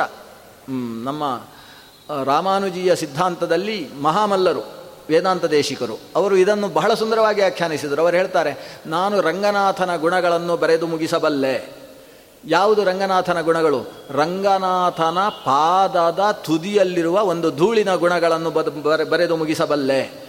ಆದರೆ ಮುಗಿಸುವುದಕ್ಕೆ ಅಷ್ಟು ಪೇಪರ್ ಸಿಗಬೇಕು ನನಗೆ ಮತ್ತು ಅಷ್ಟು ಇಂಕ್ ಸಿಗಬೇಕು. ಸಂಸ್ಕೃತದಲ್ಲಿ ಮಷಿ ಅಂತ ಕರೀತಾರೆ. ಮಷಿ ಮತ್ತು ಪತ್ರಿಕೆ ಸಿಕ್ಕಿತು ಅಂತಾದರೆ ನಾನು ಬರೆದು ಮುಗಿಸಬಲ್ಲೆ. ಯಾವುದು ಮಸಿ? ಇಡೀ ಸಪ್ತ ಸಾಗರವೇ ಒಂದು ವೇಳೆ ಮಸಿಯಾಗುವುದಾದರೆ ಸರಿ ಅಷ್ಟನ್ನು ಬರೆಯುವುದಕ್ಕೆ ಪೇಪರ್ ಯಾವುದು? ನಿಶೇಷಮಂಬರತಲಂ ಯದಿ ಪತ್ರಿಕಾ ಸ್ಯಾತ್, ಸಪ್ತಾರ್ಣವಿ ಯದಿ ಸಮೇತ್ಯ ಮಷಿ ಭವಿತ್ರಿ. ಸಮಗ್ರ ಆಕಾಶವೇ ಒಂದು ಪತ್ರವಾಗಿ ನನಗೆ ಸಿಗುವುದಾದರೆ, ಸಪ್ತಾರ್ಣವದ ಸಮಗ್ರ ಜಲರಾಶಿಯೇ ನನಗೆ ಮಸಿಯಾಗಿ ಮಸಿಯಾಗಿ ಸಿಗುವುದಾದರೆ, ಇಷ್ಟೇ ಸಾಲದು. ನಾನು ಬರಿಬೇಕಾದ್ರೆ ಒಬ್ಬರು ಡಿಕ್ಟೇಟ್ ಮಾಡಬೇಕಲ್ವಾ? ಡಿಕ್ಟೇಟ್ ಮಾಡುವುದಕ್ಕೆ ಯಾರು ಬೇಕು? ಅಂದರೆ, ವಕ್ತಾ ಸಹಸ್ರವದನ. ಅದು ಒಂದೊಂದು ತಲೆ ಇದ್ದವರು ಒಂದೊಂದು ಬಾಯಿಯಲ್ಲಿ ಹೇಳಿದರೆ ಸಾಕಾಗುವುದಿಲ್ಲ. ಸಾಕ್ಷಾತ್ ಶೇಷ, ಸಾವಿರ ಹೆಡೆಯಲ್ಲಿ, ಒಂದೊಂದು ಹೆಡೆಯಲ್ಲಿ ಎರಡೆರಡು ನಾಲಿಗೆ ಅನ್ನುವ ಕ್ರಮದಲ್ಲಿ ತಾನೇ ಒಂದು ವೇಳೆ ಹೇಳಿ ಬರೀ ಇಂಥ ಅವನು ಡಿಕ್ಟೇಟ್ ಮಾಡುವುದಾದರೆ ಲಿಖೇತ ರಂಗ ಪದ ಅಗ್ರ ರಜಸ ಪ್ರಭಾವ. ಆ ರಂಗನಾಥನ ಪಾದದ ತುದಿಯಲ್ಲಿದ್ದ ಒಂದು ಧೂಳಿನ ಪ್ರಭಾವವನ್ನು ಬರೆಯಬಹುದೋ ಏನು ಅಂತ. ಇದು ದೇವರ ಗುಣ ಅಂತ ಒಂದು ಉಪನ್ಯಾಸದಲ್ಲಿ ಕೇಳಿದ. ಇನ್ನು ಹಾಗೆ ಹಾಗೆ ತಿರುಗಾಡ್ತಾ ಒಂದು ಆಶ್ರಮ, ರಾಮಕೃಷ್ಣ ಆಶ್ರಮ ಆ ಕಡೆ ಈ ಕಡೆ ಹೋಗಿ ಅಲ್ಲಿ ಕೇಳಿದ. ಅಲ್ಲಿ ಉಪನ್ಯಾಸ ಕೇಳಿದ. ಅಲ್ಲಿ ಹೇಳಿದರು ದೇವರಿಗೆ ಎಷ್ಟು ಗುಣ? ಗುಣ ಇದ್ದರೆ ದೇವರಾಗ್ತಾರಾ? ದೇವರಲ್ಲಿ ಗುಣ ಇಲ್ಲ ಅವ ನಿರ್ಗುಣ ಅಂತ ಅವರು ಹೇಳಿದರು. ಅವರು ಅದಕ್ಕೆ ಸರಿಯಾದ ಪ್ರಮಾಣ ಕೊಟ್ಟರು ನೋಡಿ, ಸಾಕ್ಷಿ ಚೇತ ಕೇವಲೋ ನಿರ್ಗುಣಶ್ಚ ಅಂತ ಶ್ರುತಿಯಲ್ಲೇ ಹೇಳಿದ್ದಾರೆ. ಅವನಿಗೆ ಗುಣ ಇಲ್ಲ. ಅಷ್ಟೇ ಅಲ್ಲ, ಅಶಬ್ದ ಮಸ್ಪರ್ಶ ಮವ್ಯಯಂ ತಥಾರಸಂ ದಿವ್ಯ ಮಗಂಧವಚ್ಚಯತ್.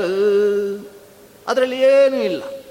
ಅರೂಪಂ, ಅವ್ಯಯಂ, ತಥಾ ಅರಸಂ, ಅದರಲ್ಲಿ ರೂಪ ಇಲ್ಲ, ರಸ ಇಲ್ಲ. ಆಕಾರ ಇಲ್ಲ, ಏನೂ ಇಲ್ಲ, ಅದು ನಿರ್ಗುಣ ಅಂತ ಅಲ್ಲಿ ಕೇಳಿ. ಇವಂದೇನಾಯಿತು? ತಲೆ ಸುತ್ತಲಿಕ್ಕೆ ಪ್ರಾರಂಭ ಆಯಿತು.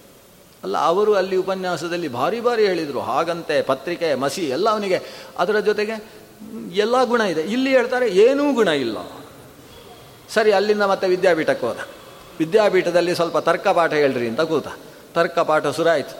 ಅಲ್ಲಿ ಆತ್ಮ ಆತ್ಮ ಜೀವಾತ್ಮ ಪರಮಾತ್ಮ ಚೇತಿ ಬಂತು ಅವನಿಗೆ. ಜೀವಾತ್ಮ ಪರಮಾತ್ಮ ಅಂತ ಎರಡು ಆತ್ಮ ಇದೆ ಅಂತೆ. ಆ ಪರಮಾತ್ಮ ಅಂದರೆ ಏನು? ಖುಷಿ ಆಯಿತು ಅವನಿಗೆ. ಅಲ್ಲಿ ಸಂಶಯ ಬಂದಿತ್ತು, ಇಲ್ಲಿ ಉತ್ತರ ಸಿಗುತ್ತೆ. ಯಾಕಂದರೆ ತರ್ಕ ಪಾಠ ಅಲ್ವಾ? ಉತ್ತರ ಸಿಗುತ್ತೆ.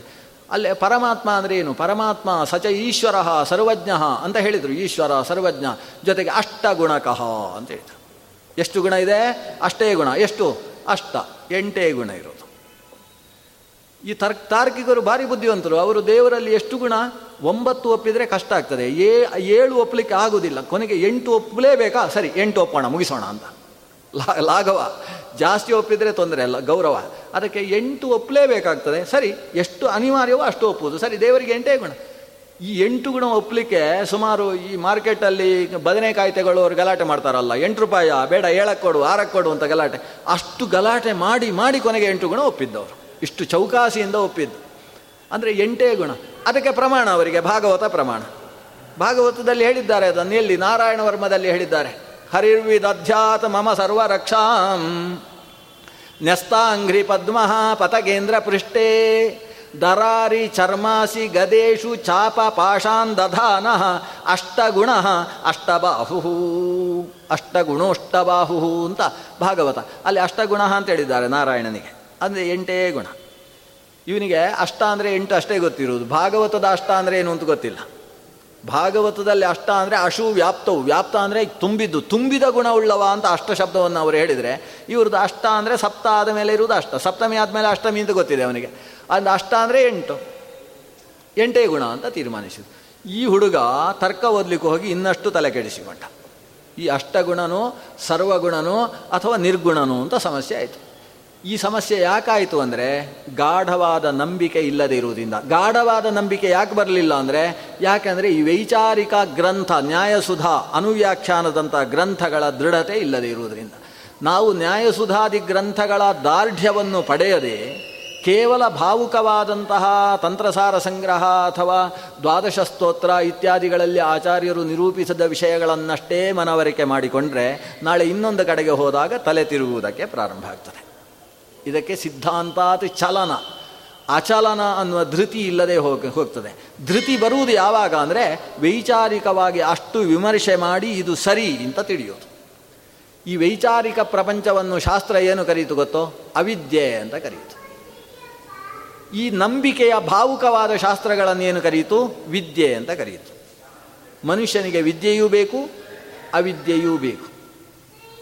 ವಿದ್ಯಾಂಚ ಅವಿದ್ಯಾಂಚ ಯಸ್ತದ್ವೇದ ಉಭಯಂಸಃ ಅವಿದ್ಯೆಯ ಮೃತ್ಯುಂ ತೀರ್ತ್ವ, ವಿದ್ಯೆಯ ಮೃತಮಶ್ನುತೆ. ಇದು ಈಶಾವಾಸ್ಯೋಪನಿಷತ್ತಿನ ಮಾತು. ವಿದ್ಯೆ ಬೇಕು, ಅವಿದ್ಯೆ ಬೇಕು. ಬರೀ ವಿದ್ಯೆಯಿಂದ ಮನುಷ್ಯ ಎತ್ತರಕ್ಕೆ ಹೋಗುವುದಿಲ್ಲ. ಅವಿದ್ಯೆ ಇಲ್ಲ, ಬರೀ ವಿದ್ಯೆ. ಬರೀ ಅವಿದ್ಯೆ, ಅದರಿಂದಲೂ ಎತ್ತರಕ್ಕೆ ಹೋಗುವುದಿಲ್ಲ. ಯಾರು ಅವಿದ್ಯೆಯನ್ನಷ್ಟೇ ಇಟ್ಟುಕೊಂಡಿದ್ದಾನೋ, ಅವನು ನರಕಕ್ಕೆ ಹೋಗ್ತಾನೆ ಅಂತ ಉಪನಿಷತ್ತು ಹೇಳುತ್ತೆ. ಯಾರು ವಿದ್ಯೆಯನ್ನು ಮಾತ್ರ ಇಟ್ಟುಕೊಳ್ತಾನೋ ಅವ ಇವನಿಗಿಂತ ದೊಡ್ಡ ಅಡಿಯಲ್ಲಿರುವ ನರಕಕ್ಕೆ ಹೋಗ್ತಾನೆ ಅಂತ ಉಪನಿಷತ್ತು ಹೇಳುತ್ತೆ. ತಥೋ ಭೂಯ ಇವತೇ ತಮಃ, ಯವು ವಿದ್ಯಾಯಾಂಗ್ರತ. ಅಂಧಂತಮ ಪ್ರವಿಶಂತಿ, ಯೇ ಅವಿದ್ಯಾಮುಪಾಸತೆ ಅಂತ. ಬರೀ ಅವಿದ್ಯೆಯಲ್ಲಿರುವವನು ನರಕಕ್ಕೆ ಹೋಗ್ತಾನೆ. ಬರೀ ವಿದ್ಯೆಯಲ್ಲಿರುವವ, ಅದಕ್ಕಿಂತ ದೊಡ್ಡ ನರಕಕ್ಕೆ ಹೋಗ್ತಾನೆ ಅಂತ. ಅಂದರೆ ವಿದ್ಯೆ ಮತ್ತು ಅವಿದ್ಯೆ ಎರಡೂ ಬೇಕು. ಅವಿದ್ಯೆ ಅಂದರೆ ತಪ್ಪು ಯಾಕೆ ತಪ್ಪು ಅಂತ ತಿಳಿಯುವುದು ಅವಿದ್ಯೆ. ವಿದ್ಯೆ ಅಂದರೆ ಸರಿ ಯಾಕೆ ಸರಿ ಅಂತ ತಿಳಿಯುವುದು ವಿದ್ಯೆ. ಈ ಎರಡೂ ಬೇಕು. ತಪ್ಪನ್ನು ಯಾಕೆ ತಪ್ಪು ಅಂತ ತಿಳಿಯತಕ್ಕಂತಹ ಶಾಸ್ತ್ರ ಪ್ರಪಂಚವನ್ನೇ ನಾವು ವೈಚಾರಿಕ ಶಾಸ್ತ್ರ ಪ್ರಪಂಚ ಅಂತ ಕರೆಯೋದು. ಆಚಾರ್ಯರ ಸಿದ್ಧಾಂತದಲ್ಲಿ ವಿಚಾರ ಪ್ರಪಂಚಕ್ಕೆ ಸಿಕ್ಕಿದಷ್ಟು ನೆಲೆ, ಸಿಕ್ಕಿದಷ್ಟು ಮಹತ್ವ ಬಹುಶಃ ಪ್ರಪಂಚದಲ್ಲಿರುವ ಯಾವ ದರ್ಶನದಲ್ಲೂ ಸಿಗಲಿಲ್ಲ. ಆಚಾರ್ಯರ ಸಮಗ್ರ ಗ್ರಂಥ ರಾಶಿಯಲ್ಲಿ ವೈಚಾರಿಕ ನೆಲೆಯಲ್ಲಿ ಚಿಂತನೆ ಮಾಡುವಂಥದ್ದು ಅರ್ಧಕ್ಕೆ ಅರ್ಧ ಇದೆ ಅಂತ ಗಮನಿಸಿದಾಗ ವೈಚಾರಿಕತೆಗೆ ಎಷ್ಟು ಪ್ರಾಧಾನ್ಯವನ್ನು ಆಚಾರ್ಯರು ಕೊಟ್ಟಿದ್ದಾರೆ ಅನ್ನೋದು ನಮಗೆ ಸ್ಪಷ್ಟವಾಗ್ತದೆ. ಹಾಗಾಗಿಯೇ ಇವತ್ತು ಆಚಾರ್ಯರ ಶಾಸ್ತ್ರ ನಮಗೆ ತುಂಬ ಕಷ್ಟ. ಒಂದು ಜೀವನ ಪೂರ್ತಿ ಬೇಕಪ್ಪ ಮದ್ದು ಸಿದ್ಧಾಂತ ಓದಲಿಕ್ಕೆ ನಾವು ಹೇಳ್ತೇವಲ್ವ? ಜೀವನ ಪೂರ್ತಿ ಓದಿದರೂ ಬರೋಲ್ಲ ತಲೆಗೆ. ಇನ್ನೆಷ್ಟೋ ಜನ್ಮಗಳಾದ ಮೇಲೆ ನಮಗೆ ಇದು ಅರ್ಥವಾದೀತೋ ಏನೋ ಅಂತ ಹೇಳ್ತೇವೆ. ಕೆಲವು ಸಲ ಹರಿಕಥಾಮೃತ ಸಾರ ಓದುವವರೇ ಹಾಗೆ ಹೇಳ್ತಾರೆ. ನಮಗೆ ಈ ಜನ್ಮದಲ್ಲಂತೂ ಹರಿಕಥಾಮೃತ ಸಾರ ಅರ್ಥ ಆಗಲಿಲ್ಲ. ಮುಂದಿನ ಜನ್ಮದಲ್ಲಾದರೂ ಅರ್ಥ ಆಗುವ ಹಾಗೆ ಮಾಡ್ರಿ ಸ್ವಾಮಿ ಅಂತ ಹರಿಕಥಾಮೃತ ಸಾರ ಓದುವವರೇ ಹಾಗೆ ಹೇಳ್ತಾರೆ. ಇನ್ನು ನ್ಯಾಯಸುಧೆಯಂತಹ ತರ್ಕತಾಂಡವದಂಥ ಗ್ರಂಥವನ್ನು ಓದಿದವ ಹಾಗೆ ಹೇಳದೇ ಇರ್ತಾನಾ ಇವನ್ನೆಲ್ಲ ಓದಿದವ ಹಾಗೆ ಯಾಕೆ ಅಂದುಕೊಳ್ತಾನೆ ಅಂದರೆ ಅಲ್ಲಿ ವೈಚಾರಿಕತೆಗೆ ಅಷ್ಟು ಪ್ರಾಧಾನ್ಯ ಇದೆ. ನಾವು ದ್ವೈತ ಸಿದ್ಧಾಂತದಲ್ಲಿ ವೈಚಾರಿಕ ನೆಲೆಯಲ್ಲಿ ಎತ್ತರಕ್ಕೇರಿದ ವ್ಯಕ್ತಿ ಯಾರು ಅಂತ ಕೇಳಿದ ಕೂಡಲೇ ಉತ್ತರ ಕೊಡೋದು ವ್ಯಾಸತೀರ್ಥರು ಅಂತ. ಯಾಕಂದರೆ ವೈಚಾರಿಕ ನೆಲೆಯಲ್ಲಿ ಅಷ್ಟು ಎತ್ತರಕ್ಕೆ ಹೋಗಿದ್ದಾರೆ. ಅವರು ಜಯತೀರ್ಥರ ಸಮಗ್ರ ಗ್ರಂಥವನ್ನು, ಆಚಾರ್ಯರ ಸಮಗ್ರ ಗ್ರಂಥವನ್ನು ಒಂದು ತಟ್ಟೆಯಲ್ಲಿ ಹಾಕಿ ನಿಂತು ತೂಗಿ ಉಳಿದ ಎಲ್ಲ ಸಿದ್ಧಾಂತಗಳನ್ನು ಈ ಕಡೆ ಇಟ್ಟು ಯಾವುದು ಅಡಿಗೆ ಹೋಗುತ್ತೆ, ಯಾವುದು ಮೇಲಕ್ಕೆ ಹೋಗುತ್ತೆ ಅನ್ನೋದನ್ನು ತೂಗಿ ನೋಡಿ ಬರೆದಂತಹ ವ್ಯಾಸತ್ರಯ, ನ್ಯಾಯಾಮೃತ, ಚಂದ್ರಿಕೆ ತರ್ಕ ತಾಂಡವ ಇದು ವಿಚಾರಕ್ಕೋಸ್ಕರವೇ ಇರುವ ಗ್ರಂಥ. ಆದರೆ ಇಷ್ಟು ವೈಚಾರಿಕವಾದ ಪ್ರೌಢ ಪ್ರೌಢಿಮೆ, ಎಷ್ಟು ಅಂದರೆ ದ್ವೈತ ಸಿದ್ಧಾಂತದ ಗಂಧಗಾಳಿ ಇಲ್ಲದ, ಅದ್ವೈತ ಸಿದ್ಧಾಂತದಲ್ಲಿ ಭಾರೀ ನಿಕಟವಾದ ವಿಶ್ವಾಸವುಳ್ಳಂತಹ ಮಹಾಮಹಾ ಸಿದ್ಧಾಂತಿಗಳು ಕೂಡ ಈ ವ್ಯಾಸತೀರ್ಥರ ಗ್ರಂಥಗಳನ್ನು ಓದಿ ಬೆರಗಾಗಿ ಹೋಗಿ, ಯಾಕೆ ಬೆರಗಾಗಿ ಹೋದರು ಅಂದರೆ ಅವರಿಗೆ ಅದ್ವೈತ ಅರ್ಥ ಆಗಲಿಕ್ಕೆ ಸುರಾದದ್ದು ಇದನ್ನು ಓದಿದ ಮೇಲೆ ಅವರು ಹಾಗಲ್ಲ, ಹೀಗೆ ಅಂತ ಹೇಳಿದರೆ ಅವರನ್ನೆಲ್ಲ ಅನುವಾದ ಮಾಡಿ, ಓ, ಹೀಗೆ ಹೇಳಿದ್ದ ನಮ್ಮ ಶಂಕರಾಚಾರ್ಯ ಅಂತ ಅರ್ಥ ಆಗ್ತಾ ಇದ್ದದ್ದೇ ಈ ವ್ಯಾಸತೀರ್ಥರು ಬರೆದದ್ದನ್ನು ಓದಿದ ಮೇಲೆ.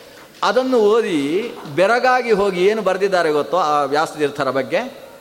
ಬಹುಶಃ ದ್ವೈತ ಅದ್ವೈತ ವಿಶಿಷ್ಟಾದ್ವೈತಗಳೆಂಬ ಈ ಮೂರು ಸಿದ್ಧಾಂತಗಳಲ್ಲಿ ವ್ಯಾಸತೀರ್ಥರು ಮತ್ತು ಜಯತೀರ್ಥರಿಗೆ ಸಮವಾಗತಕ್ಕಂತಹ ಒಬ್ಬ ವಿಚಾರವಾದಿ ಹುಟ್ಟಿಲ್ಲ ಅಂತ ಬರೆದಿದ್ದಾರೆ. ಇದನ್ನು ಬರೆದವರು ದಾಸಗುಪ್ತರು. ದಾಸಗುಪ್ತ ಇಡೀ ಭಾರತೀಯ ತತ್ವಶಾಸ್ತ್ರಗಳ ಬಗ್ಗೆ ಅತ್ಯಂತ ವಿಸ್ತೃತವಾದ ವಿಮರ್ಶೆಯನ್ನು ಕೈಗೊಂಡಂತಹ ವ್ಯಕ್ತಿ. ಅವರು ಒಂದು ವ್ಯಾಲ್ಯೂಮ್ ಪೂರ್ತಿ ದ್ವೈತ ಸಿದ್ಧಾಂತಕ್ಕೋಸ್ಕರ ಇಟ್ಟುಕೊಂಡರು. ಆರು ವ್ಯಾಲ್ಯೂಮಲ್ಲಿ ಇರತಕ್ಕಂಥ ನಮ್ಮ ವಿಚಾರಧಾರೆಗಳಲ್ಲಿ ಒಂದು ಸಂಪುಟ ಪೂರ್ತಿ ಬರೆದದ್ದು ದ್ವೈತ ಸಿದ್ಧಾಂತದ ಬಗ್ಗೆ. ಅದರಲ್ಲಿ ಬರಿತಾ ಪ್ರಾರಂಭದಲ್ಲಿ ವಿಸ್ಮಯದಿಂದ ಹೇಳಿದ ಮಾತು ಇದು. ಈ ವ್ಯಾಸತೀರ್ಥರಿಗೆ ಸಮಗಟ್ಟತಕ್ಕಂತಹ ವಿಚಾರವಾದಿ ಅದು ಆ ವಾಚಸ್ಪತಿ ಮಿಶ್ರನೂ ಅಲ್ಲ ಅವರಲ್ಲಿ ಹೆಚ್ಚು ಮಹತ್ವ ಕೊಡುವುದೇ ವಾಚಸ್ಪತಿ ಮಿಶ್ರ, ಭಾಮತೀಕಾರನಿಗೆ.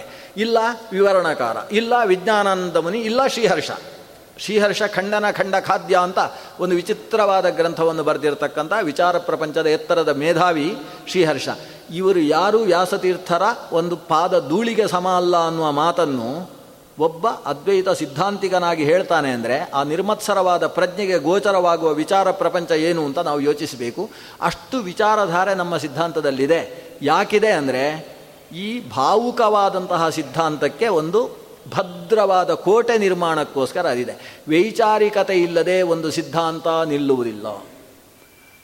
ಅದನ್ನು ವ್ಯಾಸ, ನಮ್ಮ ವಾದಿರಾಜರು ಹೇಳ್ತಾರೆ ಯುಕ್ತಿ ಮಲ್ಲಿಕೆಯಲ್ಲಿ. ಸಿದ್ಧಾಂತ ಅನ್ನುವುದು ಹೆಣ್ಣಿನಂತೆ ವಿಚಾರ ಅನ್ನೋದು ಗಂಡಿನಂತೆ ಅಂತ. ಒಂದು ಹೆಣ್ಣು ಅಬಲೆ ಆಕೆ ಸುರಕ್ಷಿತೆಯಾಗಿ ಇರಬೇಕು ಅಂತಾದರೆ ಅದಕ್ಕೆ ಒಂದು ತಾಳಿ ಕಟ್ಟಿದ ಗಂಡ ಜೊತೆಗಿರಬೇಕು. ಅದು ಇಲ್ಲದೆ ಹೋದರೆ ಅದು ಲೋಕಕ್ಕೆ ನಾಯಿಯ ಬಾಯಿಗೆ ಸಿಕ್ಕಿದಂತಹ ಮಾಂಸದ ತುಂಡಾಗುತ್ತೆ ಅಂತ ಅವರು ಹೇಳ್ತಾರೆ. ಹಾಗಾಗಿ ಅದರ ರಕ್ಷಣೆಗೆ ಹೇಗೆ ಗಟ್ಟಿಯಾದಂತಹ ಒಬ್ಬ ವ್ಯಕ್ತಿ ಬಲದಲ್ಲಿ ಬೇಕಾಗುತ್ತೋ ಆ ಕ್ರಮದಲ್ಲಿ ಈ ಸಿದ್ಧಾಂತವೆಂಬಂತಹ ಅಬಲೆಗೆ ಸಿದ್ಧಾಂತ ಅಂದರೆ ಭಕ್ತಿ ಭಾವುಕತೆಗೆ ಸಂಬಂಧಪಟ್ಟ ವಿಚಾರಧಾರೆಗಳಿಗೆ. ಭಕ್ತಿ ಅನ್ನೋದು ಸ್ತ್ರೀಲಿಂಗದಲ್ಲಿರ್ತಕ್ಕಂಥ ಶಬ್ದ. ಅದಕ್ಕೆ ಭದ್ರ ಬುನಾದಿಯಾಗಿ, ಭದ್ರ ರಕ್ಷಕ ಕೋಟೆಯಾಗಿ ಬೇಕಾಗಿರ್ತಕ್ಕಂಥದ್ದು ವೈಚಾರಿಕವಾದ ಶಾಸ್ತ್ರ ಪ್ರಪಂಚಗಳು. ಈ ವೈಚಾರಿಕತೆಯಿಂದ ಭಕ್ತಿ ಭಾವುಕತೆ ಗಟ್ಟಿಯಾಗಿ ಉಳಿಯುತ್ತೆ. ಇಲ್ಲದೆ ಹೋದರೆ ಈ ಮೂಲ ಪ್ರಮೇಯಗಳು ಉಳಿಯುವುದೇ ಇಲ್ಲ. ಯಾಕಂದರೆ ಅದರ ಮೇಲೆ ಆಕ್ರಮಣ ಮಾಡುವುದಕ್ಕೆ ಜನ ಕಾಯ್ತಾ ಇರ್ತಾರೆ. ಒಂದಲ್ಲ ಒಂದು ದಿವಸ ಈ ಧರ್ಮವನ್ನೇ ಮುಳುಗಿಸಿ ಬಿಡಬೇಕು ಅಂತ. ಈ ಮುಳುಗಿಸುವ ಕೆಲಸದಲ್ಲಿ ಹೊಡಗಿ ತೊಡಗಿದವರಿಗೆಲ್ಲ ಹಿರಣ್ಯಾಕ್ಷಗಳು ಅಂತ ಹೆಸರು. ಈ ಹಿರಣ್ಯಾಕ್ಷಗಳಿಗೆಲ್ಲ ಇರುವುದನ್ನು ಮುಳುಗಿಸ್ತಾರೆ, ಕೆಲವರು ದೊಡ್ಡದ್ದನ್ನು ಮುಳುಗಿಸ್ತಾರೆ. ಅಷ್ಟೇ ಅದನ್ನು ಮುಳುಗಿಸುವುದೇ ಉದ್ದೇಶ ಇರೋದು. ಯಾರು ಎಷ್ಟೆಷ್ಟು ದೊಡ್ಡದ್ದನ್ನು ಮುಳುಗಿಸ್ತಾರೆ, ಅಷ್ಟು ಅಷ್ಟು ದೊಡ್ಡ ದೊಡ್ಡ ದುಷ್ಟರು ಅಂತ ಕರೆಯೋದು. ಯಾಕಂದರೆ ಕೆಲವರು ಮನೆ ಮುಳುಗಿಸಿ ಬಿಡ್ತಾರೆ, ಕೆಲವರು ಬ್ಯಾಂಕ್ ಮ್ಯಾನೇಜರ್ ಆಗಿ ಬ್ಯಾಂಕೇ ಮುಳುಗಿಸಿ ಬಿಡ್ತಾರೆ. ನೋಟ್ ಬ್ಯಾನ್ ಆದ ದಿವಸವೇ ಮುಳುಗಿಸ್ಲಿಕ್ಕೆ ಶುರು ಮಾಡ್ತಾರೆ. ಹೀಗೆ ಮುಳುಗಿಸುವವರು ಆಮೇಲೆ ಇನ್ನು ಕೆಲವರು ಮುಖ್ಯಮಂತ್ರಿಗಳಾಗಿ ರಾಜ್ಯವನ್ನೇ ಮುಳುಗಿಸುವ ಕೆಲಸ ಮಾಡ್ತಾರೆ. ಮತ್ತೆ ಕೆಲವರು ಪ್ರಧಾನಿಗಳು ತಾವಾಗದೆ ಹೋದರೂ ಇನ್ನೊಬ್ಬರನ್ನು ಪ್ರಧಾನಿಗಳಾಗಿ ಮುಖ ತೋರಿಸಿಕೊಂಡು, ಯಾಕಂದರೆ ಮುಳುಗಿಸಿದವರು ನಾವು ಅಂತ ಗೊತ್ತಾಗಬಾರದು ಅಂತ ಬದಿಯಲ್ಲಿ ಕೂತು ಮುಳುಗಿಸುವ ಕೆಲಸ ಮಾಡ್ತಾರೆ. ಹೀಗೆಲ್ಲ ಮುಳುಗಿಸುವ ಕೆಲಸ ದೊಡ್ಡ ದೊಡ್ಡದು. ಆದರೆ ಹಿರಣ್ಯಾಕ್ಷ ಏನು ಮಾಡಿದ ಅಂದರೆ ದೊಡ್ಡ ಭೂಮಿಯನ್ನೇ ಮುಳುಗಿಸುವ ಕೆಲಸ ಮಾಡಿದ. ಅದಕ್ಕೆ ಎಲ್ಲರಿಗಿಂತ ದೊಡ್ಡ ದುಷ್ಟ ಅಂತ ಕರೆಸಿಕೊಂಡ. ಈ ಮುಳುಗಿಸುವ ಕೆಲಸ. ಒಂದು ಧರ್ಮವನ್ನು ಮುಳುಗಿಸುವ, ಆ ಧರ್ಮವನ್ನು ಮುಳುಗಿಸುವ ಅಂತ ಈ ಧರ್ಮಗಳನ್ನೇ ಮುಳುಗಿಸುವ ಕೆಲಸವನ್ನು ಮಾಡುವ ದೊಡ್ಡ ದೊಡ್ಡ ತಿಮಿಂಗಿಲಗಳು ಕಾಯ್ತಾ ಇರ್ತವೆ ಆ ಸ್ಥಿತಿಯಲ್ಲಿ ಧರ್ಮ ಮುಳುಗದೆ ಯಾವತ್ತೂ ಎದ್ದು ನಿಂತು ಲೋಕಕ್ಕೆ ಪ್ರಕಾಶ ಕೊಡಬೇಕು. ಅದು ಉದಯಿಸುವುದು ಮಾತ್ರ, ಅಸ್ತಂಗತವಾಗುವುದಿಲ್ಲ. ಉದಯಿಸಿ ಲೋಕಕ್ಕೆ ಬೆಳಕು ಕೊಡಬೇಕು. ವಿಜ್ಞಾನ ಭಾನುಮತಿ ಕಾಲಬಲೇನ ಲೀನೆ ದುರ್ಭಾಷ್ಯ ಸಂತಮಸ ಸಂತತಿತೋ ಜನೇಂದೇ ಎಲ್ಲ ಕತ್ತಲು ಕವಿದ ಸ್ಥಿತಿಯಲ್ಲಿ ಬೆಳಕಾಗಿ ಎಲ್ಲರಿಗೂ ಜ್ಞಾನದ ಭಾಸ್ಕರನಾಗಿ, ತತ್ವ ಉದ್ಯೋತಕವಾದಂತಹ ಭಾಸ್ಕರನಾಗಿ ಬೆಳಕು ಕೊಡಬೇಕು ಅಂತಾದರೆ ಅದಕ್ಕೆ ಮುಖ್ಯವಾಗಿ ಬೇಕಾದದ್ದು ವೈಚಾರಿಕ ನೆಲೆಯಲ್ಲಿರತಕ್ಕಂತಹ ಶಾಸ್ತ್ರ ಪ್ರಪಂಚ. ಅದು ನಮ್ಮಲ್ಲಿ ಆಚಾರ್ಯರಿಂದ ಪ್ರಾರಂಭವಾಗಿ ವಿದ್ಯಾಮಾನ್ಯ ತೀರ್ಥರ ತನಕವೂ ಬೆಳೆದು ಬಂತು ಇವತ್ತು ವಿಶ್ವೇಶ ತೀರ್ಥ ಶ್ರೀಪಾದರು ಕೂಡ ನ್ಯಾಯಾಮೃತಕ್ಕೆ ಒಂದು ಮಂಡನ ಗ್ರಂಥ ಬರೀತಾ ಇದ್ದಾರೆ. ಆದರೆ ಇವತ್ತಿಗೂ ಬೆಳೀತಾ ಇದೆ. ಈ ವಿಚಾರ ಪ್ರಪಂಚ ಇವತ್ತಿನ ತನಕವೂ ಬೆಳೀತಾ ಇದೆ. ಬೆಳೀತಾ ಇದ್ದದ್ರಿಂದ ಅದು ಬದುಕಿದೆ ಅಂತ ಅರ್ಥ. ಅಕಸ್ಮಾತ್ ಇದನ್ನು ಯಾರೂ ಖಂಡನೆ ಮಾಡಲಿಲ್ಲ ಅಂದ್ಕೊಳ್ಳಿ ಅದ್ವೈತವೋ ವಿಶಿಷ್ಟ ಅದ್ವೈತವೋ ಇದನ್ನು ಖಂಡಿಸಲೇ ಇಲ್ಲ ಅಂತ ಅಂದ್ಕೊಳ್ಳಿ ಇದು ಸತ್ತಿತು ಅಂತ ಅರ್ಥ. ಇದಕ್ಕೆ ಪರಸ್ಪರ ಈ ಚಿಂತನೆ ಅನ್ನುವುದೇ ಜ್ಞಾನ, ಚಿಂತನೆ ಅನ್ನುವುದೇ ದೇವರು. ಜ್ಞಾನ ಭಗವಂತ ಹೇಳ್ತಾನೆ, ನಾನು ಜ್ಞಾನ, ಜ್ಞಾನಾನಂದಮಯ. ಆದರೆ ಜ್ಞಾನ ಎಲ್ಲಿಯ ತನಕ ಹಾಗೆ ಜೀವಂತವಾಗಿ ಮತ್ತೆ ಮತ್ತೆ ಹೆಚ್ಚು ಹೆಚ್ಚು ಜಾಸ್ತಿಯಾಗಿ ಜಾಸ್ತಿಯಾಗಿ ನಡೀತಾ ಇರ್ತದೋ ಅಲ್ಲಿಯ ತನಕ ಧರ್ಮ ಜೀವಂತವಾಗಿದೆ ಅಂತ ಅರ್ಥ ಆದ್ದರಿಂದ ಧರ್ಮದ ನೆಲೆ ಇರುವುದೇ ವಿಚಾರದಲ್ಲಿ, ವಿಚಾರದ ನೆಲೆ ಇರುವುದು ಭಾವುಕತೆಯಲ್ಲಿ, ಭಾವುಕತೆ ಮತ್ತು ವಿಚಾರ, ಮನಸ್ಸು ಮತ್ತು ಬುದ್ಧಿ. ಬರೀ ಬುದ್ಧಿ ಮಾತ್ರ ಇದ್ದರೆ ಏನಾಗ್ತದೆ? ತಲೆ ಕೆಟ್ಟೋಗುತ್ತೆ. ಕೊನೆಗೆ ಹುಚ್ಚಾಸ್ಪತ್ರೆಗಳನ್ನು ಜಾಸ್ತಿ ಮಾಡಬೇಕಾಗ್ತದೆ. ಬರೀ ಮನಸ್ಸು ಮಾತ್ರ ಇದ್ದರೆ ಎಲ್ಲರೂ ಮತ್ತೊಬ್ಬರಿಗೆ ಬುದ್ಧಿ ಇದ್ದವನ ಕೈಯಲ್ಲಿ ಸೋತು ಬೆಂಡಾಗಿ ಬಿಡ್ತಾರೆ ಬುದ್ಧಿ ಯಾವತ್ತೂ ಕೂಡ ತರ್ಕ ಮಾಡ್ತದೆ, ಮನಸ್ಸು ಯಾವತ್ತೂ ಕೂಡ ಒಪ್ಪಿಸಿಕೊಳ್ತದೆ. ಶರಣಾಗತಿಯಾಗುವುದು ಅನ್ನೋದು ಮನಸ್ಸಿನ ಕೆಲಸ. ಸಾಮಾನ್ಯವಾಗಿ ನಾವು ಯೋಚನೆ ಮಾಡ್ಬೋದು, ಒಂದು ಮಗು ಶಾಲೆಯಿಂದ ಬಂದಾಗ ಅಪ್ಪ ಎದುರುಗಡೆ ಸಿಗ್ತಾನೆ. ಸಿಕ್ಕಿದವ ಮಗನ ಹತ್ರ ಕೇಳ್ತಾನೆ, ಮಗು, ಸರಿಯಾಗಿ ಪಾಠ ಮಾಡಿದ್ದಾರ ಶಾಲೆಯಲ್ಲಿ? ನೀನು ಸರಿಯಾಗಿ ಓದಿದ್ದೀಯೋ ಅಂತ ಕೇಳುವುದಿಲ್ಲ. ಯಾಕಂದರೆ ಇವನಿಗೆ ನಾನು ತಿಂಗಳಿಗೆ ಮೂರು ಸಾವಿರದ ಹಾಕಿ ಕೊಡ್ತೇನೆ. ಪಾಠ ಹೇಳುವುದು ಅವರ ಕರ್ತವ್ಯ. ಅವರು ಪಾಠ ಹೇಳಿದ್ದಾರೋ ಇಲ್ಲೋ ಅನ್ನೋದೇ ಉದ್ದೇಶವೇ ಹೊರತು. ಇವ ಓದಿದ್ದಾನೋ ಅನ್ನೋದು ಉದ್ದೇಶ ಆಗಿರುವುದಿಲ್ಲ. ಇದಕ್ಕೆ ತರ್ಕ ಅಂತ ಹೆಸರು. ಇದು ಬುದ್ಧಿಯಿಂದ ಬಂದ ಮಾತು, ಮನಸ್ಸಿನಿಂದ ಬಂದ ಮಾತು ಅಲ್ಲ. ಅದೇ ಮಗು ಸ್ವಲ್ಪ ಮುಂದಕ್ಕೆ ಹೋಯಿತು ಅಮ್ಮ ಸಿಕ್ಕಿದ್ಲು, ಮಗು ಹಸಿವಾಗ್ತಾ ಇದೆಯಾ? ಅಂತ ಕರ್ಕೊಂಡು ಅಡಿಗೆ ಮನೆಗೆ ಹೋಗ್ತಾಳಲ್ಲ, ಆ ಮಾತು ಮನಸ್ಸಿನಿಂದ ಬಂದದ್ದು, ಅದು ಬುದ್ಧಿಯಿಂದ ಬಂದದ್ದಲ್ಲ. ಅಂದ ಮನಸ್ಸು ಅನ್ನೋದು ಭಾವುಕವಾದದ್ದು, ಅದು ಒಪ್ಪಿಸಿಕೊಳ್ತದೆ. ದೇವರ ಮುಂದೆ ನಾವು ಶರಣಾಗಬೇಕೇ ಹೊರತು ಬೌದ್ಧಿಕವಾಗಿ ನಿನಗೆ ಎಂಟು ತಲೆಯೋ, ಹನ್ನೆರಡು ತಲೆಯೋ ಅಂತ ಅದಲ್ಲ. ದೇವರ ಮುಂದೆ ಎಷ್ಟು ತಲೆ? ಸಹಸ್ರ ಶೀರ್ಷ ಪುರುಷ. ಹೌದಾ? ನಿಮಗೆ ಸಾವಿರ ತಲೆಯಾ? ಸಾವಿರ ತಲೆ ಅಂತಾದರೆ ಎಷ್ಟು ಕಣ್ಣಿರಬೇಕು? ಸಹಸ್ರಾಕ್ಷ. ಏ, ವೇದಕ್ಕೆ ತಲೆ ಇಲ್ಲ ಅಂತ ತೀರ್ಮಾನಿಸುವುದಲ್ಲ. ದೇವರಿಗೆ ಸಾವಿರ ತಲೆ, ಸಾವಿರ ಕಣ್ಣಂತೆ. ಒಂದು ತಲೆಗೆ ಒಂದೇ ಕಣ್ಣು. ಇದಲ್ಲ, ತರ್ಕಕ್ಕೆ ದೇವರು ನಿಲುಕುವುದಿಲ್ಲ. ದೇವರು ನಿಲುಕಬೇಕಾದ್ರೆ ತರ್ಕ ಅಲ್ಲ, ಒಪ್ಪಿಸಿಕೊಳ್ಬೇಕು. ಶರಣು ಅಂದಾಗ ದೇವರು ಕಾಣಿಸುವುದು. ಅದು ಅದಕ್ಕೆ ಭಾವುಕತೆ ಅಂತ ಕರೆಯೋದು. ತರ್ಕ ಯಾಕೆ? ಈ ಭಾವುಕತೆ ನಮ್ಮಲ್ಲಿ ದೃಢಮೂಲವಾಗಿ ಗಟ್ಟಿಯಾಗಿ ನಿಲ್ಲುವುದಕ್ಕೆ ತರ್ಕ. ಅದರಿಂದ ವಿಚಾರ ಅನ್ನುವುದಕ್ಕೆ ಒಂದು ಮಧ್ಯದಲ್ಲಿ ಸೀಮೆ ಇದೆ. ವಿಚಾರ. ಈ ಭಕ್ತಿ ಜ್ಞಾನ. ಭಕ್ತಿ ಜ್ಞಾನ. ಈ ಭಕ್ತಿ ಜ್ಞಾನಗಳಲ್ಲಿ ಒಂದು ಸೀಮೆ ಇದೆ. ಆ ಜ್ಞಾನ ಭಕ್ತಿಗೆ ಪೂರಕವಾಗಿ ಸೇರಿಕೊಳ್ಬೇಕು. ಭಕ್ತಿ ಮತ್ತು ಜ್ಞಾನಗಳು ಕೆಂಡದ ಮಧ್ಯದಲ್ಲಿ ಬೆಂಕಿ ಇರುವ ಹಾಗೆ, ಅಥವಾ ಹಾಲಿನಲ್ಲಿ ಸೇರಿದಂತಹ ಬೆಣ್ಣೆಯ ಹಾಗೆ, ಮೊಸರಿನ ಮಧ್ಯದಲ್ಲಿ ಸಿಕ್ಕಿ ಹಾಕಿಕೊಂಡ ಬೆಣ್ಣೆಯ ಹಾಗೆ ಈ ಭಕ್ತಿಯ ಜೊತೆಗೆ ಜ್ಞಾನ ಸೇರಬೇಕಾದರೆ ಬ, ಇನ್ನೊಂದು ಭಾಗದಲ್ಲಿ ವಿಚಾರ ಇರಬೇಕು.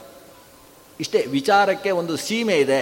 ಅದನ್ನು ಅರ್ಥ ಮಾಡಿಕೊಳ್ಳದೆ, ದ್ವೈತ ಸಿದ್ಧಾಂತ ಏನು ಅಂದರೆ ಬರೀ ತರ್ಕ ತರ್ಕ ತರ್ಕ, ಅಷ್ಟೇ, ಬೇರೆ ಏನೂ ಇಲ್ಲ. ಇದನ್ನು ಭಾರಿ ಹೇಳಿದವರು ಯಾರು ಅಂದರೆ ವಿದ್ಯಾರಣ್ಯರು. ಅವರ ಪೂರ್ವಾಶ್ರಮದಲ್ಲಿ ಅವರಿಗೆ ಮಾಧವಾಚಾರ್ಯರು ಅಂತ ಹೆಸರು. ಅವರನ್ನು ಮಾಧವಾಚಾರ್ಯರು ಅಂತಲೇ ಕರೀತಾರೆ. ಅವರಿ, ಅವರ ತಮ್ಮ ಸಾಯಣಾಚಾರ್ಯರು ಅಂತೇಳಿ. ಈ ಸಾಯಣರು ಮತ್ತು ಮಾಧವಾಚಾರ್ಯರು ಇಬ್ಬರು ಸೇರಿ ಒಂದು ಸರ್ವದರ್ಶನ ಸಂಗ್ರಹ ಅಂತ ಒಂದು ಗ್ರಂಥವನ್ನು ಬರೆದಿದ್ದಾರೆ. ಬಹಳ ಸುಂದರವಾದ ಗ್ರಂಥ. ಸರ್ವದರ್ಶನ ಅಂದರೆ ಚಾರ್ವಾಕ ದರ್ಶನದಿಂದ ಹಿಡಿದು ಶಾಂಕರ ದರ್ಶನದ ತನಕ ಎಲ್ಲ ದರ್ಶನಗಳನ್ನು ಸುಮಾರು ಇಪ್ಪತ್ತೆರಡು ದರ್ಶನಗಳನ್ನು ಅಲ್ಲಿ ಸಂಗ್ರಹ ಮಾಡಿದ್ದಾರೆ. ಅದರ ಮಧ್ಯದಲ್ಲಿ ನಮ್ಮ ದ್ವೈತ ದರ್ಶನ, ಪೂರ್ಣಪ್ರಜ್ಞ ದರ್ಶನಂ ಅಂತ ಒಂದು ಬರ್ತದೆ. ಆ ಪೂರ್ಣಪ್ರಜ್ಞ ದರ್ಶನ ಆದ ಮೇಲೆ ತರ್ಕ, ನ್ಯಾಯ ಸಿದ್ಧಾಂತ ಬರ್ತದೆ, ತರ್ಕ ಸಿದ್ಧಾಂತ ಬರ್ತದೆ. ಮೊದಲು ಮೊದಲು ಯಾವ ದರ್ಶನ ಹೇಳ್ತಾರೆ? ಅದು ತೀರ ತುಚ್ಛವಾದದ್ದು, ಕೊನೆಗೆ ಕೊನೆಗೆ ಹೇಳ್ತಾ ಇರುವುದು ಭಾರಿ ಒಳ್ಳೆಯ ದರ್ಶನ ಅಂತ ಅವರ ಭಾವನೆ. ಪೂರ್ಣಪ್ರಜ್ಞ ದರ್ಶನವನ್ನು ಮೊದಲು ಹಾಕಿ, ನ್ಯಾಯ ದರ್ಶನವನ್ನು ನಂತರ ಹಾಕಿದ್ರಲ್ಲ, ಎಂಟೇ ಗುಣ ಅಂತ ಹೇಳುವವರು ಕೊನೆಗೆ ಹೋದರು. ಅನಂತ ಗುಣ ಅಂತ ಹೇಳುವವರು ಮೊದಲು ಬಂದರು. ಅಂದರೆ ಎಂಟು ಗುಣ ಅಂತ ಹೇಳುವವರಾದರೂ ಆಗಬಹುದು, ಈ ಅನಂತ ಗುಣ ಅಂತ ಹೇಳುವವರು ಸುತರಾಮ ಆಗಬಾರ್ದು ಅಂತ ಅವರ ಭಾವನೆ. ಯಾಕೆ? ಯಾಕಂದರೆ ಅವರು ಹೇಳ್ತಾರೆ, ಅವರು ತಾರ್ಕಿಕರು. ನಾನು ತರ್ಕ ಮಾಡುವವ ಅಂತ ಹೇಳಿಕೊಂಡು ತರ್ಕ ಮಾಡ್ತಾರೆ. ಆದರೆ ಇವರು ಹಾಗಲ್ಲ. ನಾನು ತಾರ್ಕಿಕ ಅಲ್ಲ ಅಂತ ಹೇಳಿಕೊಂಡು ತರ್ಕ ಮಾಡ್ತಾರೆ. ಆದ್ದರಿಂದ ಅವರಿಗಿಂತ ಕೆಳಗೆ. ಏತೇ ಕಲು ಪ್ರಚ್ಛನ್ನ ತಾರ್ಕಿಕಾಹ ಅಂತ ಇವರು ಪ್ರಚ್ಛನ್ನ ತಾರ್ಕಿಕರು. ಆದ್ದರಿಂದ ಇವರು ತರ್ಕದವರಿಗಿಂತ ಕೆಳಗೆ ಅನ್ನುವ ಭಾವ ಆ ಕಾಲದಲ್ಲಿ ಹುಟ್ಟಿತ್ತು. ಕೊನೆಗೆ ಅವರು ಸನ್ಯಾಸಿಗಳಾಗಿ ವಿದ್ಯಾರಣ್ಯರಾದಾಗ ಅವರಿಗೆ ಈ ಭಾವನೆ ಹೋಯಿತು. ಯಾಕಂದರೆ ಜಯತೀರ್ಥರಂಥ ವ್ಯಕ್ತಿಗಳ ಪರಿಚಯ ಆಯಿತು. ಅದರಿಂದ ಕೆಲವು ಸಲ ಲೋಕದಲ್ಲಿ ಭಾವನೆ ಹೇಗಿರ್ತದೆ ಅಂದರೆ ಈ ಸಿದ್ಧಾಂತ ಅಂದರೆ ಬರೀ ವಿಚಾರಧಾರೆ, ಬರೀ ವಿಚಾರ, ತರ್ಕ ವಿಚಾರ, ತರ್ಕ. ಇಷ್ಟೇ. ಇದರಲ್ಲಿ ಬೇರೆ ಹುರುಳಿಲ್ಲ ಅನ್ನುವ ಭಾವ ಪ್ರಪಂಚದಲ್ಲಿ ಹುಟ್ಟುವಷ್ಟು ವಿಚಾರಧಾರೆ ನಮ್ಮಲ್ಲಿ ನಡೆದಿದೆ. ಈ ವಿಚಾರಧಾರೆ ಇಲ್ಲದೆ ಹೋದರೆ ಈ ಸಿದ್ಧಾಂತಕ್ಕೆ ನೆಲೆ ಸಿಗುವುದೇ ಸಾಧ್ಯ ಇರಲಿಲ್ಲ. ಆ ದೃಷ್ಟಿಯಿಂದ ಇವತ್ತು ಎಲ್ಲ ಸಿದ್ಧಾಂತಗಳ ಮೂರ್ಧನ್ಯ ಸ್ಥಾನದಲ್ಲಿ ಈ ತತ್ವವಾದ ಅಥವಾ ಚಲಿತವಾದ ಮಾತಿನ ಹಾಗೆ ದ್ವೈತ ಸಿದ್ಧಾಂತ, ಅದು ನಿಲ್ಲುವುದಕ್ಕೆ ಕಾರಣವಾದದ್ದೇ ವ್ಯಾಸತೀರ್ಥರು, ಆ ಕಡೆಯಿಂದ ಆನಂದ ತೀರ್ಥರು ಇವರ ಮಧ್ಯದಲ್ಲಿ ಬಂದಿರತಕ್ಕಂತಹ ವಿಶಿಷ್ಟವಾದ ವಿಚಾರಧಾರೆಗಳು, ಆ ವಿಚಾರದ ಬಲದಿಂದ ಈ ಸಿದ್ಧಾಂತ ಇವತ್ತಿಗೂ ನಮ್ಮ ಭಾವುಕತೆಗೆ ಪ್ರೇರಕವಾಗಿ ನಿಂತಿತು. ಆಮೇಲೆ ಆಮೇಲೆ ಬಂದದ್ದು ದಾಸ ಸಾಹಿತ್ಯ ಈ ದಾಸ ಸಾಹಿತ್ಯ ಪ್ರಾರಂಭದಲ್ಲಿ ವಿಚಾರಗಳನ್ನು ಶುರು ಮಾಡಿ ಭಕ್ತಿಯನ್ನು ಪ್ರಸಾರ ಮಾಡಿತು. ದಾಸಾಹಿತ್ಯದಲ್ಲೂ ಬಹಳಷ್ಟು ವಿಚಾರ ಇದೆ. ಆದರೆ ನಾವು ಗಮನಿಸಬೇಕಾದ ಅಂಶ ಏನು ಅಂದರೆ, ವ್ಯಾಸತೀರ್ಥರಷ್ಟು ವಿಚಾರದ ಎತ್ತರವನ್ನು ಏರಿದ ಮತ್ತೊಬ್ಬ ವ್ಯಕ್ತಿ ಇಲ್ಲ ಅಂತ ನಾವು ಪರಿ, ಪರಿಗಣಿಸಿದ್ದೇವೆ. ಅಂತಹ ವ್ಯಾಸತೀರ್ಥರು ದಾಸ ಸಾಹಿತ್ಯಕ್ಕೆ ತುಂಬ ಬೆಂಬಲವಾಗಿ ನಿಂತರು. ತಾವೇ ಸ್ವತಃ ಶ್ರೀಕೃಷ್ಣ ಅಂತ ಹೇಳಿಕೊಂಡು ಪದ್ಯವನ್ನು ರಚಿಸಿದರು. ತಾವು ಪದ್ಯವನ್ನು ರಚಿಸಿದಾಗ ಆ ಪದ್ಯದಲ್ಲಿ ವಿಚಾರವನ್ನು ತರಲೇ ಇಲ್ಲ. ಬರೀ ಭಕ್ತಿ ಭಕ್ತಿ, ಭಕ್ತಿಯನ್ನು ತುಂಬಿಸಿದರು ಅಂದರೆ ಸಾಧನೆಗೆ ಬೇಕಾದದ್ದು ಭಕ್ತಿ. ಆ ಭಕ್ತಿಯನ್ನು ಮಾಡುವ ವ್ಯಕ್ತಿಯನ್ನು ಯಾರೋ ಕಲಂಕಿತರನ್ನಾಗಿಸಿದರೆ, ತಮ್ಮ ವಿಚಾರಗಳನ್ನು ಅವರ ತಲೆಗೆ ಒಂದು ಹುಳ ಬಿಡುವ ಹಾಗೆ ಬಿಟ್ಟು ಅವರ ಭಕ್ತಿ ಭಾವವನ್ನೇ ಕಲಡಿಸಿದಾಗ ಅದಕ್ಕೆ ವಿಚಾರ ಬೇಕು. ವಿಚಾರ ಏನಿದ್ರೂ ಸಂಸ್ಕೃತದಲ್ಲಿ ರಾಶಿ ಬಿದ್ದಿರಲಿ. ಆದರೆ ಕನ್ನಡದಲ್ಲಿ ಮನೆ ಮನೆಗೆ ಮುಟ್ಟಬೇಕಾದಂತಹ ವಿಷಯಗಳು ಏನಿದ್ರೂ ಕೂಡ ಭಕ್ತಿಯಿಂದ ತುಂಬಿರಬೇಕು. ಭಾವುಕತೆಗೆ ಒತ್ತು ಕೊಡಬೇಕು. ಅಂತ ಭಾವುಕತೆಗೆ ಸಂಬಂಧಪಟ್ಟ ಹಾಗೆ ಭಕ್ತಿ ಬೇಕು, ವಿರಕ್ತಿ ಬೇಕು, ಸರ್ವಶಕ್ತಿ ಬೇಕು, ಮುಕ್ತಿ ಪಡೆಯುವವನಿಗೆ ಅಂತ ಈ ಭಕ್ತಿಯ ಬಗ್ಗೆಯೇ ಶ್ರೀಪಾದರಾಜರು ಕೂಡ ಒತ್ತಿ ಹೇಳಿದ್ದು ಅದನ್ನೇ. ಹಾಗಾಗಿ ಶ್ರೀಪಾದರಾಜರಾಗಲಿ, ವ್ಯಾಸತೀರ್ಥರಾಗಲಿ ಶ್ರೀ ವಾದಿರಾಜ ತೀರ್ಥರಾಗಲಿ ಆಮೇಲೆ ಅವರ ಶಿಷ್ಯರಾಗಿ ಜೊತೆಗೆ ಬಂದ ಪುರಂದರದಾಸ ಕನಕ, ಜಗನ್ನಾಥದಾಸಾದಿಗಳಾಗಲಿ ಪ್ರತಿಯೊಬ್ಬರೂ ಭಕ್ತಿಗೆ ಒತ್ತು ಕೊಟ್ಟಷ್ಟು ವಿಚಾರಧಾರೆಗೆ ಒತ್ತು ಕೊಡಲಿಲ್ಲ. ವಿಚಾರಧಾರೆಗೆ ಒತ್ತು ಕೊಟ್ಟ ಕನ್ನಡಿಗ ದಾಸ ಸಾಹಿತ್ಯದ ಮೇರು ವ್ಯಕ್ತಿ ಅಂದರೆ ಜಗನ್ನಾಥದಾಸರು ಜೊತೆಗೆ ವಿಜಯದಾಸರು, ಜೊತೆಗೆ ಮಹಿಪತಿ ದಾಸರು. ಇವರು ವಿಚಾರಧಾರೆಗೆ ಬಹಳಷ್ಟು ಒತ್ತು ಕೊಟ್ಟರು ಆದರೆ ದಾಸ ಸಾಹಿತ್ಯ ಅನ್ನೋದು ಮುಖ್ಯವಾಗಿ ಬಂದದ್ದು ಭಾವುಕತೆಗೆ ಆ ಭಾವುಕತೆ ನೆಲೆಗೊಳ್ಳುವುದಕ್ಕೋಸ್ಕರ ವಿಚಾರ ನಿಂತದ್ದು ಸಂಸ್ಕೃತದ ಗ್ರಂಥಗಳಲ್ಲಿ. ಅದನ್ನು ಸಂಸ್ಕೃತ ಗ್ರಂಥಗಳು ರಕ್ಷಕವಾಗಿ ಸುತ್ತಮುತ್ತ ಇದ್ದಾಗ ಈ ಭಾವುಕತೆಯ ಒತ್ತು ಕೊಡತಕ್ಕಂತಹ ದಾಸ ಸಾಹಿತ್ಯವಾಗಲಿ ಅಥವಾ ವ್ಯಾಸ ಸಾಹಿತ್ಯದಲ್ಲೇ ಬಂದಂತಹ ಭಾವುಕವಾದಂತಹ ಗ್ರಂಥ ರಾಶಿಗಳಾಗಲಿ, ನಮ್ಮ ನಿತ್ಯಾನುಷ್ಠಾನಗಳಿಗೆ ಸಂಬಂಧಪಟ್ಟ ವಿಷಯಗಳಾಗಲಿ, ಅದು ಗಟ್ಟಿ ನಿಲ್ಲುವುದಕ್ಕೆ ಸಾಧ್ಯ. ನಿತ್ಯಾನುಷ್ಠಾನಗಳು ನಿಲ್ಲದೆ ಹೋದರೆ ಒಂದು ಸಿದ್ಧಾಂತ ಅಥವಾ ಒಂದು ತತ್ವ, ಒಂದು ತತ್ವವಾದ ಅದಕ್ಕೆ ನೆಲೆಯೇ ಇಲ್ಲ. ಆದ್ದರಿಂದ ಇವತ್ತು ಇಷ್ಟು ನೆಲೆಗಂಡಿರತಕ್ಕಂತಹ ವಿಶಿಷ್ಟವಾದ ಸಿದ್ಧಾಂತ ದ್ವೈತದ ಹಿನ್ನೆಲೆಯಲ್ಲಿ ವಿಚಾ ವೈಚಾರಿಕತೆಗೆ ಎಷ್ಟು ಮಹತ್ವ ಇದೆ ಅನ್ನುವುದು ನಮ್ಮ ಈ ಕೆಲವು ಮಾತುಗಳಿಂದ ಮನವರಿಕೆ ಮಾಡುವುದಕ್ಕೆ ನಾನು ಪ್ರಯತ್ನಿಸಿದ್ದೇನೆ. ಇಲ್ಲಿಗೆ ಉಪಸಂಹಾರ ಮಾಡುವ. ಯಾಕಂದರೆ ಎಷ್ಟು ಹೋದರೂ ಈ ವೈಚಾರಿಕತೆಗೆ ಕೊನೆ ಇಲ್ಲ ನಮ್ಮ ಸಿದ್ಧಾಂತದಲ್ಲಿ. ಆದರೆ ಆ ವೈಚಾರಿಕತೆ ಅನ್ನೋ ಒಂದು ವಿಷಯ ಇಟ್ಟುಕೊಂಡು ನಾಲ್ಕು ಜನಕ್ಕೆ ಅರ್ಥ ಆಗುವ ಹಾಗೆ ಮಾತಾಡಬಹುದು ಅನ್ನುವುದಕ್ಕೆ ಸೂಚನೆ ಕೊಟ್ಟದ್ದು ನಮ್ಮ ಮಧುರಾಯರು. ಇಲ್ಲಿ ಹೋದರೆ ಈ ವಿಷಯ ತಗೊಂಡು ನಾನು ಉಪನ್ಯಾಸ ಮಾಡಿದರೆ ಯಾವಾಗ ಕುರ್ಚಿಯಿಂದ ಯಾರು ಕೆಳಗೆ ಬೀಳ್ತಾರೆ ಅಂತ ಹುಡುಕಬೇಕಾದ ಪ್ರಸಂಗ ಇರ್ತಿತ್ತು. ಆದರೆ ಆಶ್ಚರ್ಯ ಅಂದರೆ ಕುರ್ಚಿಯಲ್ಲಿ ಕೂತವರು ಕೂಡ ಚೂರು ನಿದ್ದೆ ಮಾಡದೆ ಕೇಳಿದ್ದೀರಲ್ವ? ಅದು ನಿಮ್ಮ ದೊಡ್ಡತನ. ಶ್ರವಣ ಅರ್ಥ ಮಾಡಿಕೊಳ್ಳುವಲ್ಲಿಯ ತನಕ ಬೆಳೆದಿದ್ದೇವೆ ನಾವು ಅಂತ ಅರ್ಥ. ಈ ವಿಷಯಗಳನ್ನು ಬೇರೆ ಬೇರೆ ಕೇಳಿ, ಬೇರೆ ಬೇರೆ ಓದಿ, ಈ ವಿಷಯಗಳನ್ನು ಅರ್ಥ ಮಾಡಿಕೊಳ್ಳುವಷ್ಟು ನಾವು ಬೆಳೆದಿದ್ದೇವೆ ಅನ್ನೋದು ನಮ್ಮ ಈ ಸಮಾಜದಲ್ಲಿ ತುಂಬ ಹೆಮ್ಮೆಯಿಂದ ಹೇಳಿಕೊಳ್ಳಬೇಕಾದಂತಹ ಒಂದು ದೊಡ್ಡ ಸಂಗತಿ. ಆ ಶ್ರದ್ಧೆಯಿಂದ ಶ್ರವಣ ಮಾಡಿರ್ತಕ್ಕಂತಹ ತಮಗೆ, ಜೊತೆಗೆ ಇಂಥ ವಿಷಯವನ್ನು ಕೊಟ್ಟು ಮಾತಾಡಿ ಅಂತ ನಿರೂಪಿಸಿದಂತಹ ಅಖಿಲ ಭಾರತ ಮಾಧ್ವ ಮಹಾಮಂಡಲದ ಜೆ ಪಿ ನಗರ ಮತ್ತು ಜಯನಗರದ ಶಾಖೆಗೆ, ಅದರ ಸಮಗ್ರ ನಿರ್ವಾಹಕ ವರ್ಗಕ್ಕೆ ನನ್ನ ಪ್ರೀತಿಪೂರ್ವಕ ಪೂರ್ವಕವಾದ ಅಭಿವಂದನೆಗಳನ್ನು, ಅಭಿನಂದನೆಗಳನ್ನು ತಿಳಿಸಿ ಇತೋಪ್ಯತಿಶಯವಾದ ಶಕ್ತಿ ಭಕ್ತಿ ವಿರಕ್ತಿಗಳನ್ನು ಆ ಭಗವಂತ, ಮಧ್ವಗುರುಗಳು ನಮಗೆ ಅನುಗ್ರಹಿಸಲಿ ಅಂತ ಪ್ರಾರ್ಥಿಸ್ತಾ, ಈ ನಮ್ಮ ಅಖಿಲ ಭಾರತ ಮಾಧ್ವ ಮಹಾಮಂಡಲದ ಜೊತೆ ಸೇರಿ ಈ ಕಾರ್ಯಕ್ರಮವನ್ನು ಇಲ್ಲಿ ಆಗಗೊಳಿಸಿರತಕ್ಕಂತಹ ಈ ವ್ಯಾಸರಾಜ ಮಠದ ಸಮಸ್ತ ಆಡಳಿತ ವರ್ಗಕ್ಕೂ ನನ್ನ ಭಗವದ್ ಅನುಗ್ರಹದ ಪ್ರಾರ್ಥನೆಯನ್ನು ಸಲ್ಲಿಸ್ತಾ ನಾಲ್ಕು ಮಾತುಗಳನ್ನು ಗುರುಗಳಾದ ಶ್ರೀ ವಿಶ್ವೇಶತೀರ್ಥ ಶ್ರೀಪಾದರನ್ನು ಭಕ್ತಿಯಿಂದ ಸ್ಮರಿಸ್ತಾ ಅವರ ಅಂತರ್ಯಾಮಿ ಸ್ವರೂಪಿಯಾದ ಮಧ್ವಪತಿ ಗೋಪಾಲಕೃಷ್ಣ ಸ್ವಾಮಿ, ಅಭಿನ್ನನಾದ ಶ್ರೀ ವೆಂಕಟೇಶ ಸ್ವಾಮಿಯಲ್ಲಿ ಸಮರ್ಪಣೆ ಮಾಡ್ತೇನೆ. ಶ್ರೀಕೃಷ್ಣಾರ್ಪಣಮಸ್ತು.